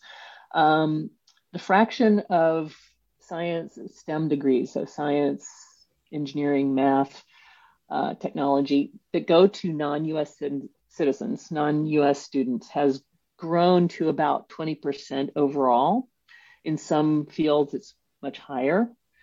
And in the past, um, you know, that many of those people stayed uh, a lot of people who are getting those degrees, whether it's bachelor's, master's, PhD, a lot of those people who aren't US citizens are returning home to work. And partly it's because of our immigration policy here, partly it's because there are more opportunities back home and who wouldn't necessarily want to go be closer to home.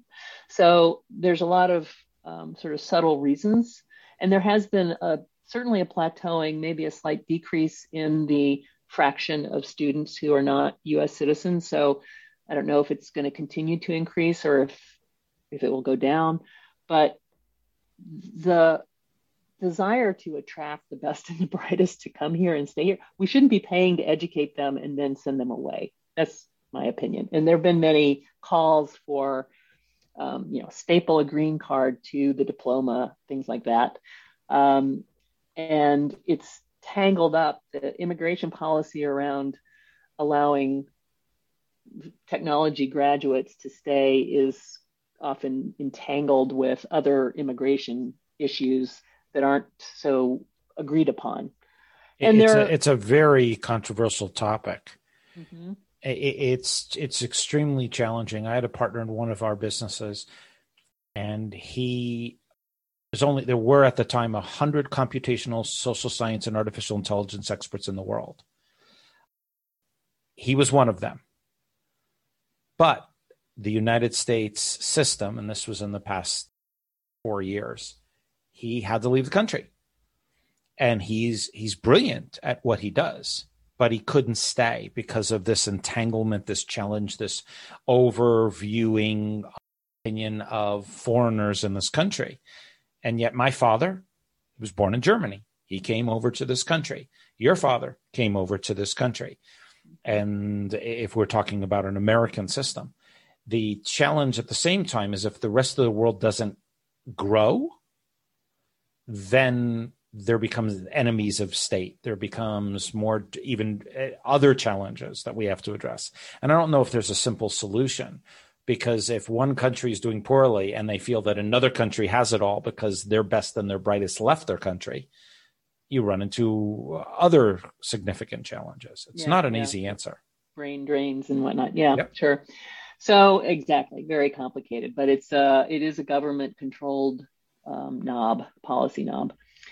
Um, there are infrastructure costs associated with research they're going up and maintenance has been deferred. And i'm referring here especially to government laboratories. I used to work in one. I was just talking recently to a former colleague who has decided that she can no longer stay at the government lab even though she would like to because the infrastructure is crumbling.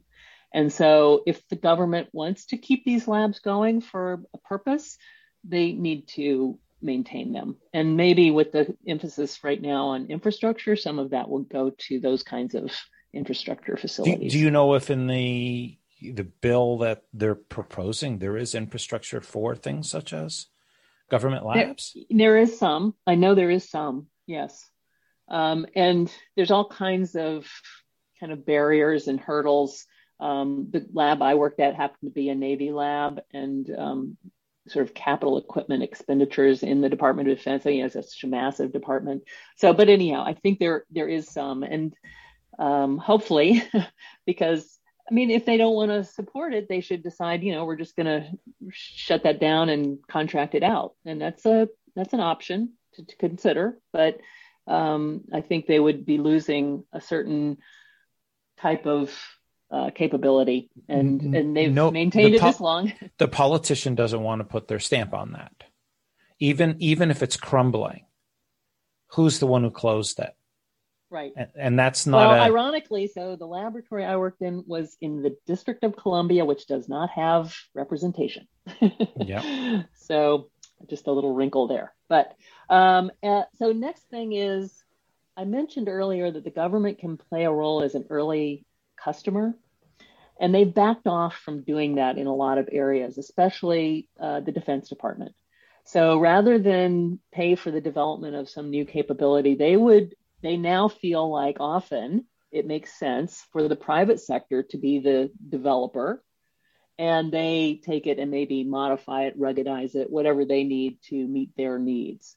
So rather than have, you know, I, and, and I don't have an example right off the top of my head, but a lot of IT systems, for instance, that maybe were at one time developed by the government for the government, now they're like, well, we'll just wait until the next tablet comes out and then we'll get our version of it made for us. And so the government doesn't serve that uh, role the way it used to in advancing technology, frankly.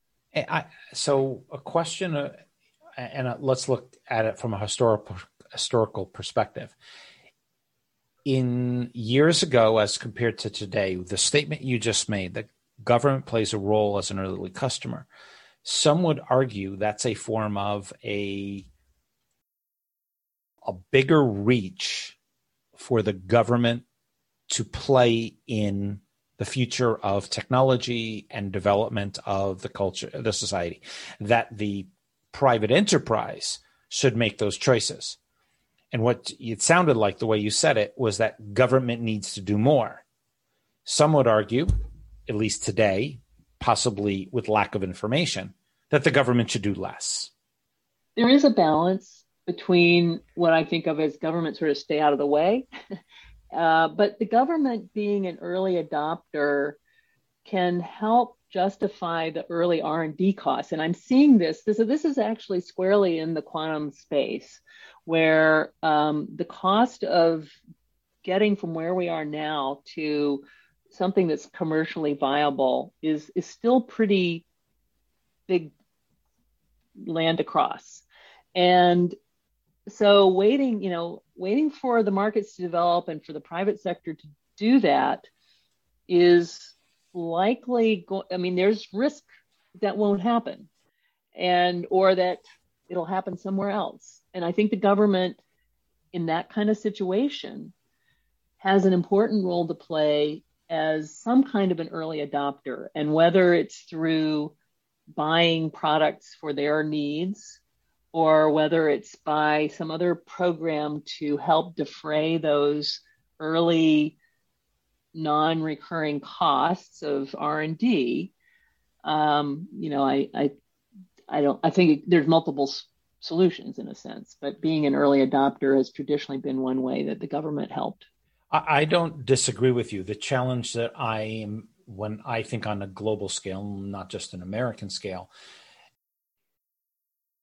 is that the individuals who are making these choices in a democracy where there is a say don't tend to have a full understanding of the benefits of the technology, the costs associated with the technology, the types of education that are involved, the duration of time that these technologies take, on and on and on and on. So when they hear, yeah, we're going to give the this organization 55 million or 200 million dollars to develop the, the quantum economic development consortium we're going to make sure that they've got 200 million dollars over the next three years to develop yeah but we've got to take care of person x and without going back to that forecasting capability that futuristic view and the lack of understanding of governance and the lack of understanding of timelines and capabilities we run into this challenge in a democracy,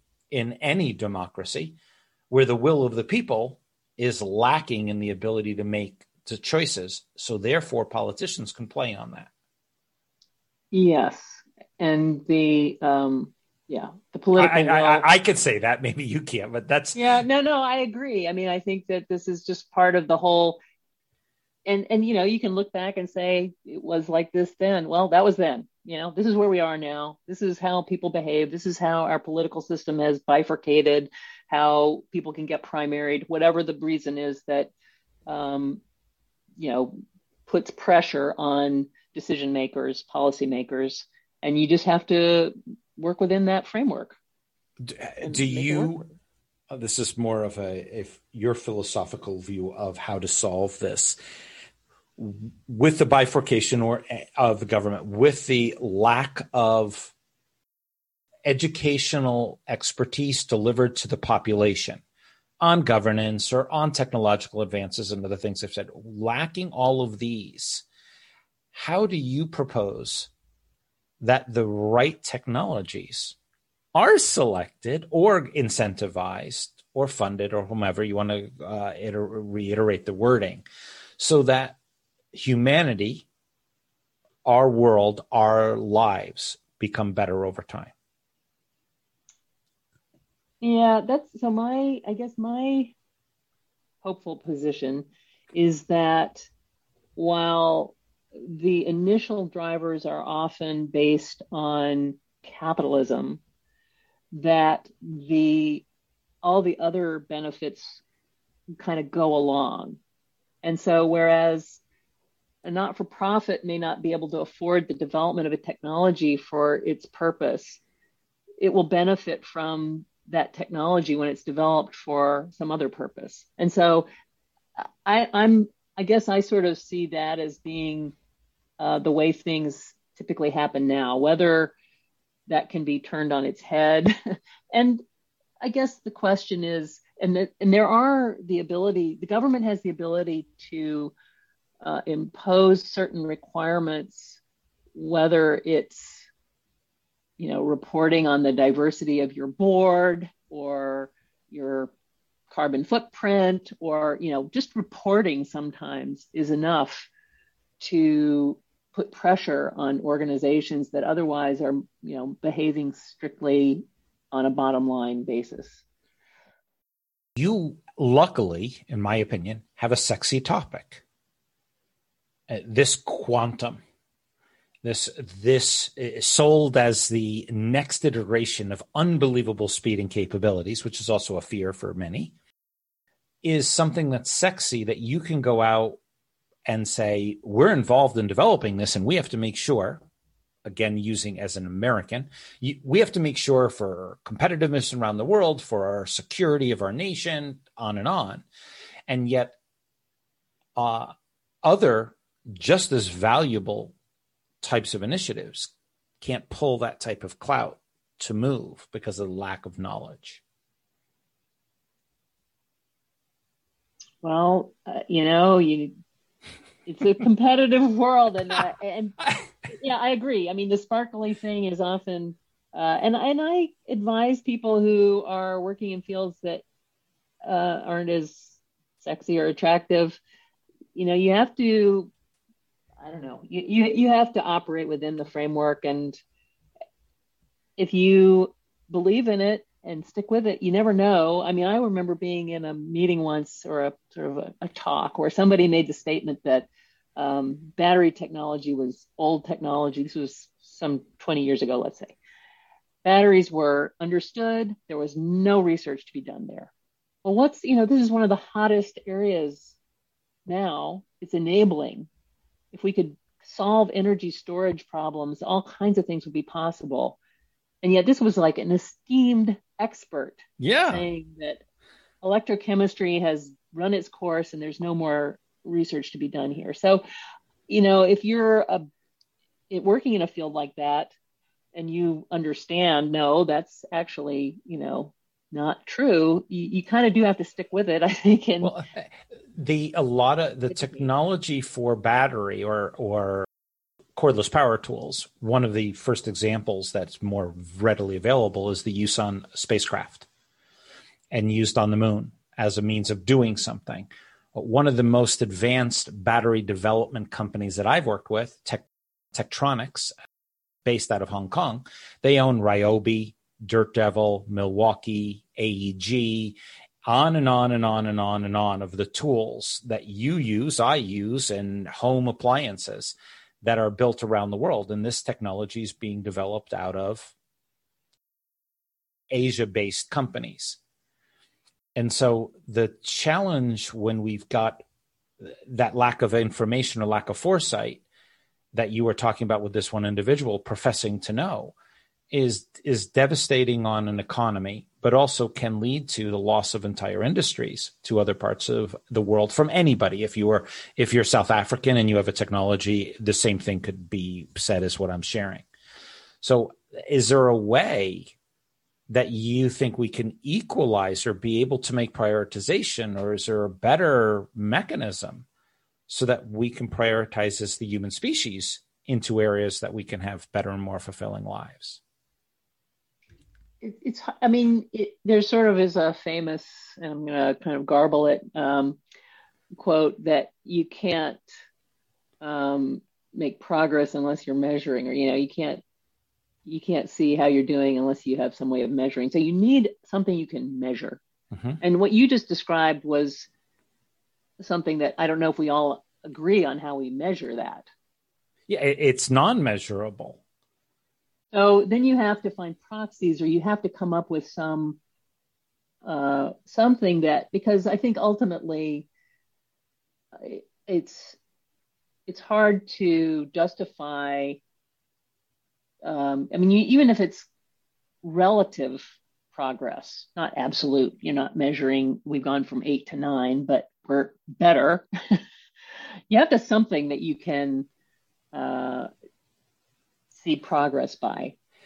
There's a there's a great TED talk.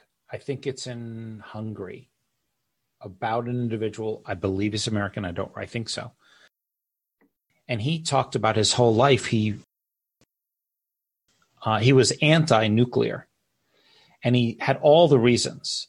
And then what happened was he had got very involved in solar. He thought it was the next iteration of saving the planet what he ended up finding out was when they put in solar farms, solar fields, they destroy the ecosystems. He said he was crying when he had to move turtles from their homes, when they had to cut down the trees. There's sometimes the solutions that are being proposed right. are really not the answer that we should be pursuing. Yeah, sort of that's in the I think of unintended consequences kind yeah. of yeah. So so to get for we're talking about your risk and the the reoccurring R and D and the and a country. I'm taking it larger and a country making a decision on the initial drivers, and that capitalism will select it and non for profits will benefit. There's no crystal ball. Are we going down the right path in using this construct? So I think you have to have feedback mechanisms that allow for adjustment. And that's that's true. I think a lot of uh, government systems, especially, don't really have very good feedback mechanisms, right? And we see that even in in the drug regulatory FDA, once they approve something, it's approved. Like, well, wait a minute, now there's more data. you know, that should feed back in, and we should be constantly improving our or reaffirming our decision. And they, they don't do that. It does. It does. There's no re re upping. They, they can. I mean, they can step in if there are adverse effects, but there's not. to my and I'm not. This isn't an area that I have all the expertise in. That's but okay. There I was. Yeah. That. I mean, when I was sort of tracking it at one point, it was a, a sort of big, innovative concept that they would uh, go back and it was a concept a decision change something. I mean, there are all kinds of examples, I'm sure, whether where they have added labeling, added right. Uh, well, there's thirteen hundred. There's thirteen hundred. I don't quote me exactly, but I believe there are thirteen hundred chemicals that are used in cosmetics in the United States that are not allowed in Europe. Not so allowed. That, yep. So there's sort of different uh, regulatory approaches when it comes to quantum, I'm going to take a jump for a minute because you probably have some more. But uh, when it comes to quantum, do you see quantum in a way that I may not see in solving some of these answers? I've got 12 pages of notes. Do you see this this mechanism, this capability, this ability to analyze data, to be able to superimpose, to be able to create options? Do you see some answers to these questions coming out of just being quantum capable? I guess I would say yes, in the sense that, and I, kind of referenced this at the beginning technology is a tool, and this will be a tool that enables certain um, computational and information system capabilities that we don't have now. And so, how you use a tool is another thing. And um, so, it will put in the hands of people the ability to make certain kinds of um, analyses of data. So there's sort of our implications for AI, for optimization, being able to sort through information and so on. So, but it's a tool at the end of the day. So possibly. yeah, I've I just had this discussion with someone today or yesterday. I, I picked up my book and I showed it to him and I said, This book could be used by terrorists just as much as someone who wants to build. Right. It doesn't it's it's doesn't define its usage. It's a tool. Right. A hammer could be used to kill somebody or to put in nails and build a beautiful structure. Yeah. When it comes to the ability to be able to find out answers or forecast answers or to create, do you believe quantum will give us that edge on the insight? Um, I mean, it's going to be a next level of capability. But you know, I mean, did did Watson that IBM you know developed and produced provide that insight? It it, it solved some problems, I'm sure, in some important ways. It solve the whole world's problems? Oh no, no. Actually, the the the barcoding that was used on in Nazi Germany, those numbers were punch card numbers. That that's how that was fed in. It was a it was a numbering system for being able to track and, and monitor people. Mm-hmm. So yeah, it could be used anyway. I, I was thinking, did you have any when you're working in this field and we're talking about continual cutting edge technologies and and creating those tailwinds? do you think quantum is is that not only just a leap in tech but a leap in answers potentially and i think if if the potential is realized an area where there are where it would impact a lot of different uh, types of problems is in this sort of field of optimization and it's everything from optimizing um, you know, delivery trucks and the electric grid and supply chains so that you have security in your supply chain, more security. You're not having, you know, manufacturing problems. So, and I'm thinking of sort of industrial applications in a sense first, but the ability to find the optimal path or solution touches all kinds of parts of our lives. And so, um, I mean, how you deal with a pandemic and so on. So, uh, that if that is uh, made possible by quantum computing, I think it will have usefulness in many, many ways. In some of, you know, I, I think that the, the use of of quantum computing capabilities that might be most, and this goes back to one of my early examples, that might be most impactful is one I can't even think of right now. I haven't imagined. So I, I, I think it's going to be incredibly enabling and powerful, but you know when we have that capability is still a little bit uncertain. I will often in discussions go back to one framework that I've used where we talk about all these advancements and then I say I woke up in a bed this morning. I had sheets on me. I went into the bathroom, used the toilet. I took a shower. I didn't have ray beams. I went downstairs. I opened up the microwave, which is 60 years old. I have a stove top. We used water, have a refrigerator. We didn't get that far. I mean, I had all these things when I was a little boy. And we still have a lot of our lifestyle is still that way. We do have other advances, but not as as drastically advanced as one might think. And I think with the, what you just said, and I'm not trying to take it down or up, in my mind, I said, I think I put quantum at another level. And maybe I need to downplay that level and say it is a value iteration of the next capabilities, yet it still has the same dynamic challenges that we have today. I think that's probably true. Let's not set expectations too high. Well, I think we have as society quantum computing is going to be able to, instead of reading the li- the library in a row, we're going to read it all together. But what difference does that make in many cases?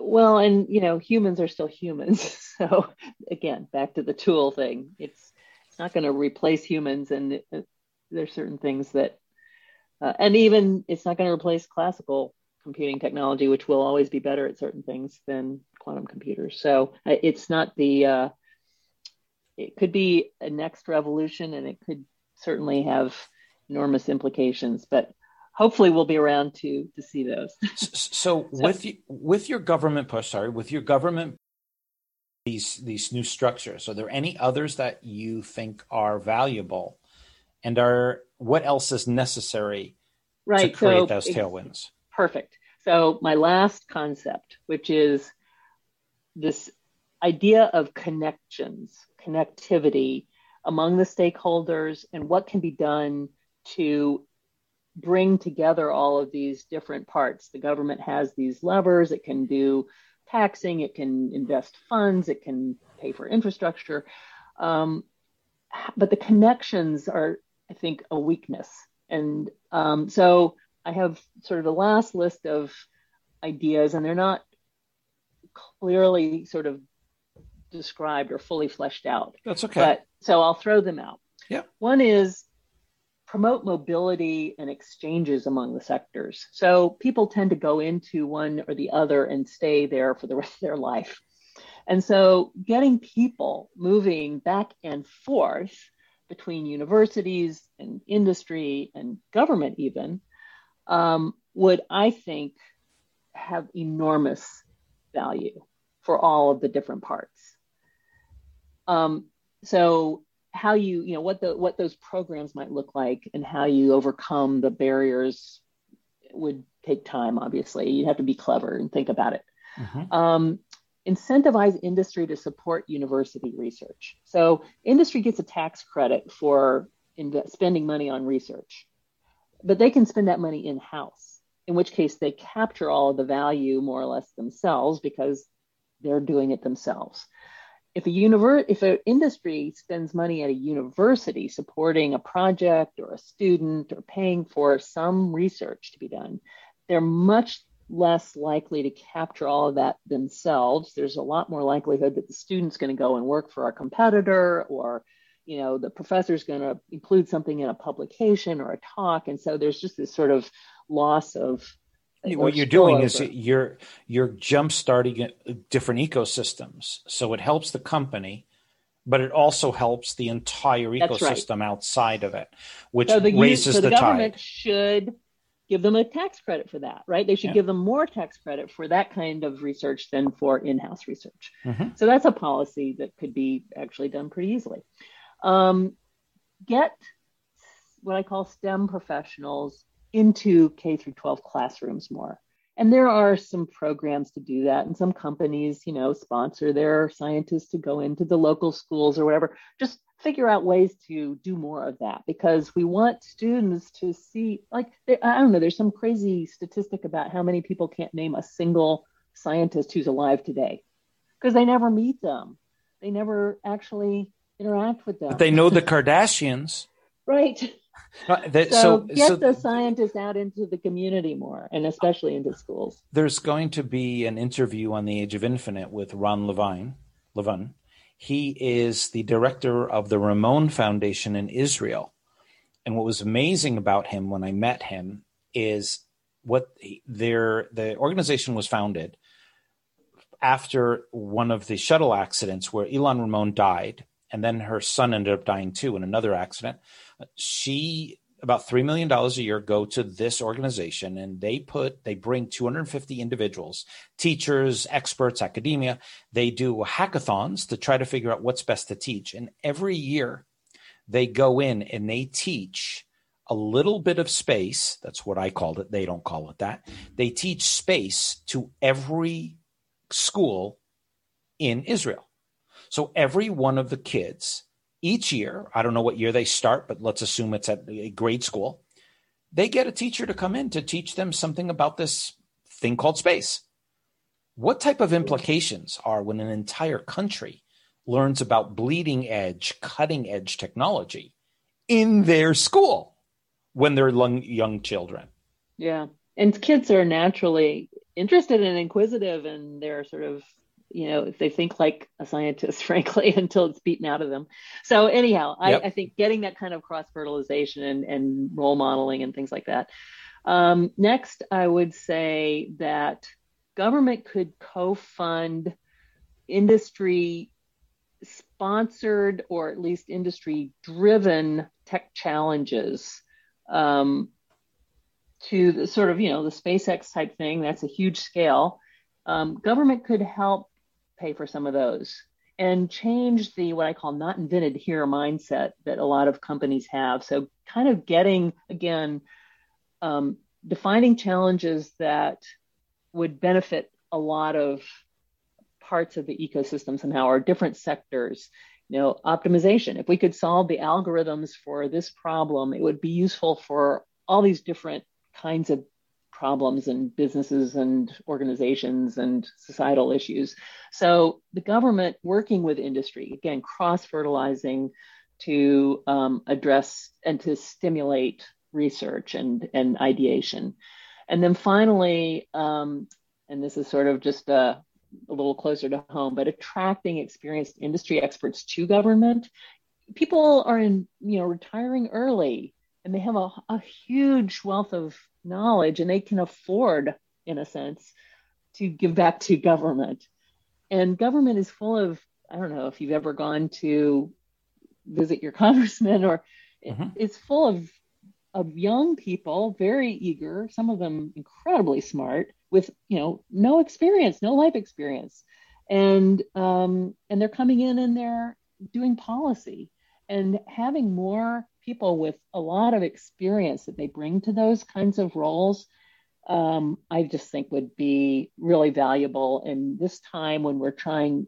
Congress needs to have technical capability that it doesn't today. I, so I, I would add on top of it when they go to government, government's got to get their act together because often the individuals that I know who go to help come back so frustrated with government slowness, government policy, government dic- demands that they say, I-, I can't deal with this. I give up. Well, and you know, there it's a different world, and that's why these worlds tend to sort of stay separate because they are organized and operate differently. And and you frankly, you want government to be slow. yes, you do. Time. you don't want so, them to be able to make choices anytime that they want, which other countries do, by the way. If you're right. authoritarian, so you can. Back to my original, there's pros and cons to everything. And so, um, anyhow, that's my list of how to enhance connections industry to university, industry to industry, government to industry.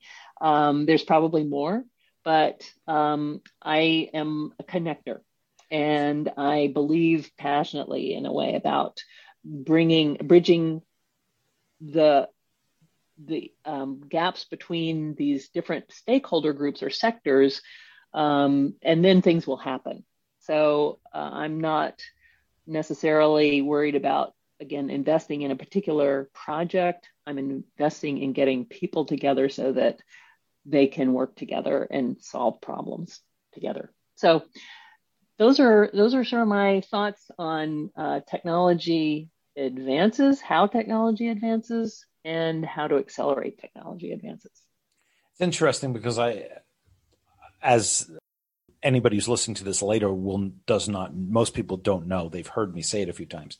I don't know what you're going to talk about. You and i create a title and creating tailwinds for growing cutting edge technology ecosystems i never would have thought you would got, would have gone in this direction which i appreciate that's the value of being able to sit down with someone like yourself who's who sees it from a different perspective than, than i would have and you've expanded my thinking in a few different areas that i have to rethink how they can be done. And I also have to rethink some of them because I don't, I'm not a, an American thinker. I try to think globally how this would translate, uh, how these could be leveraged across multiple countries, multiple disciplines to get a larger ecosystem, a larger tailwind, if you'd say, for the challenges that we're facing on Earth. Uh, I do want to just uh, an add on. What is the state today of quantum computing?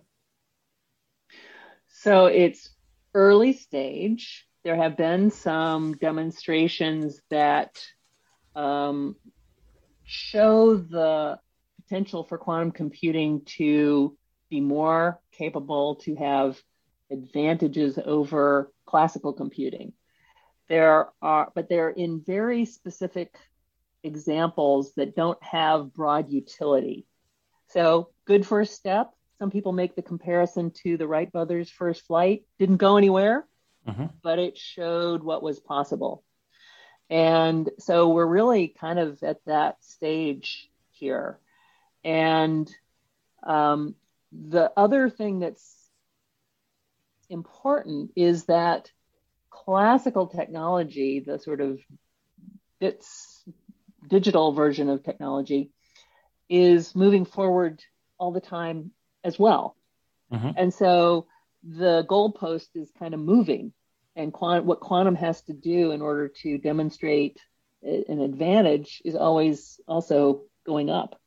And um, but nevertheless, there is uh, every reason. I mean, the progress is relatively rapid now, in a sense, but there's also some very hard challenges. And it's more than just engineering at this point, although some people focus on that, and there are some very hard engineering problems. Um, there are today a handful of different approaches. So when you say quantum computing, that can be implemented using a number of different technologies. So we haven't even agreed upon the type of transistor we're going to use yet.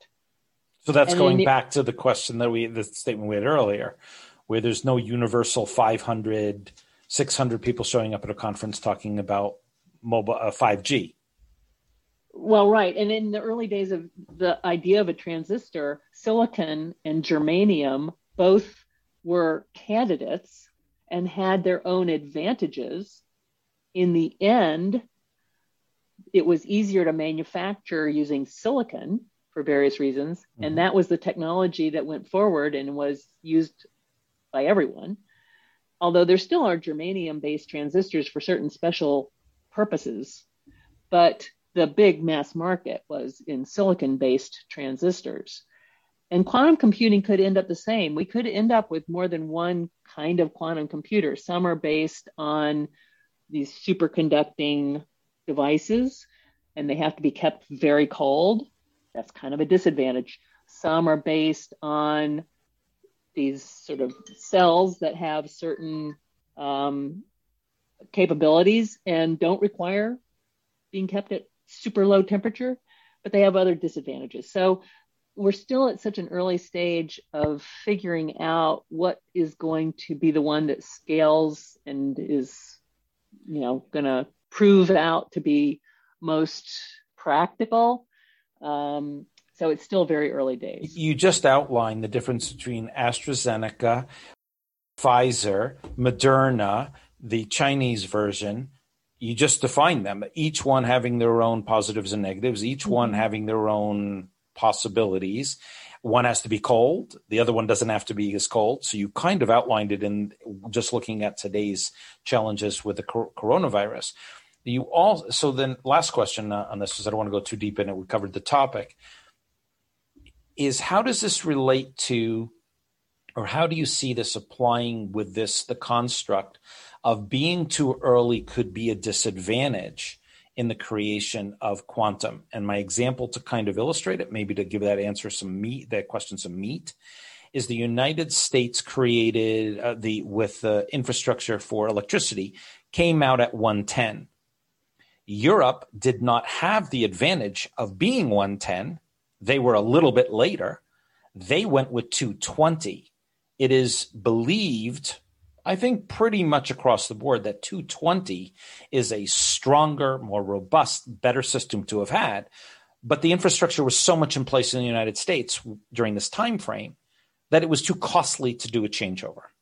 How does that relate to something like quantum?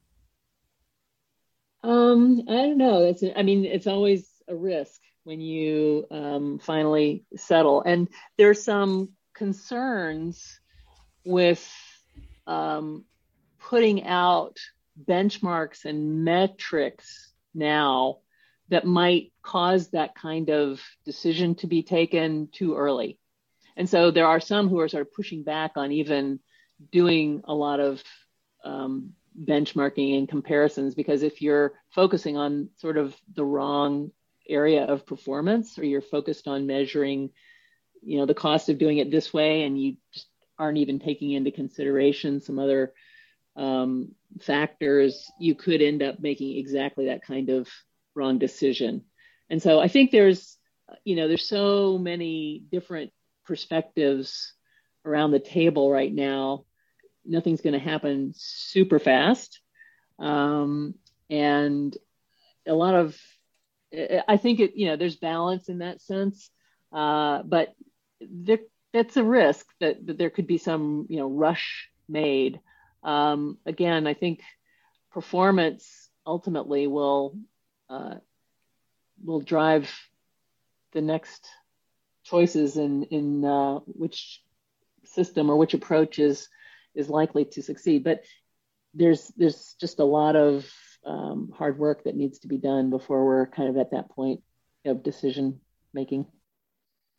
This was great. You went definitely in a different direction that I would have thought, which I always always appreciate. That's the value in letting someone like yourself, as as brilliant as you are, put together what you believe is the way to create tailwinds so that we can discover, I can discover different ways that I might be lacking or have overlooked or have not leveraged to be able to make to help grow cutting edge technology or, or to improve the future. So I appreciate Celia your effort in putting into creating this. I, I really do appreciate it. Well, I hope everybody um, who takes time to listen all the way to the end remembers that really any individual can have it sounds like a massive bureaucratic uh, uncontrollable system and it's it is it has a lot of moving parts but there's a place where really i think anyone has the opportunity to make a difference and get involved. Yes. So with that said i want to thank uh, everybody for taking the time out of your day to listen in. And I do hope that you learned something today that will make a difference in your life and the lives of others. Celia, what's the number one best way for people to connect with you? I would encourage using my SRI uh, address because um, that's part of my job. And that's celia.merzbacher at sri.com. So that's spelled C E L I A dot M E R Z B as in boy A C H E R at S Samuel Robert I dot com. Stanford Research Institute. yeah, it, not a lot of flying or, or military. Uh, Sierra Sierra Romeo Indigo, right? There you go. Yep. Let's see. And Always remember you can't fix yesterday, you can only create tomorrow. So spend the time on fixing and creating a better tomorrow. I would also love to connect with anybody who's interested. You can reach me at david at davidgoldsmith.com. You can connect with me on Twitter at, at Goldsmith. on LinkedIn, on Facebook, uh, Instagram, Mr. David Goldsmith. There are many ways to get a hold of me. And that said, I'm David Goldsmith, and thank you for listening.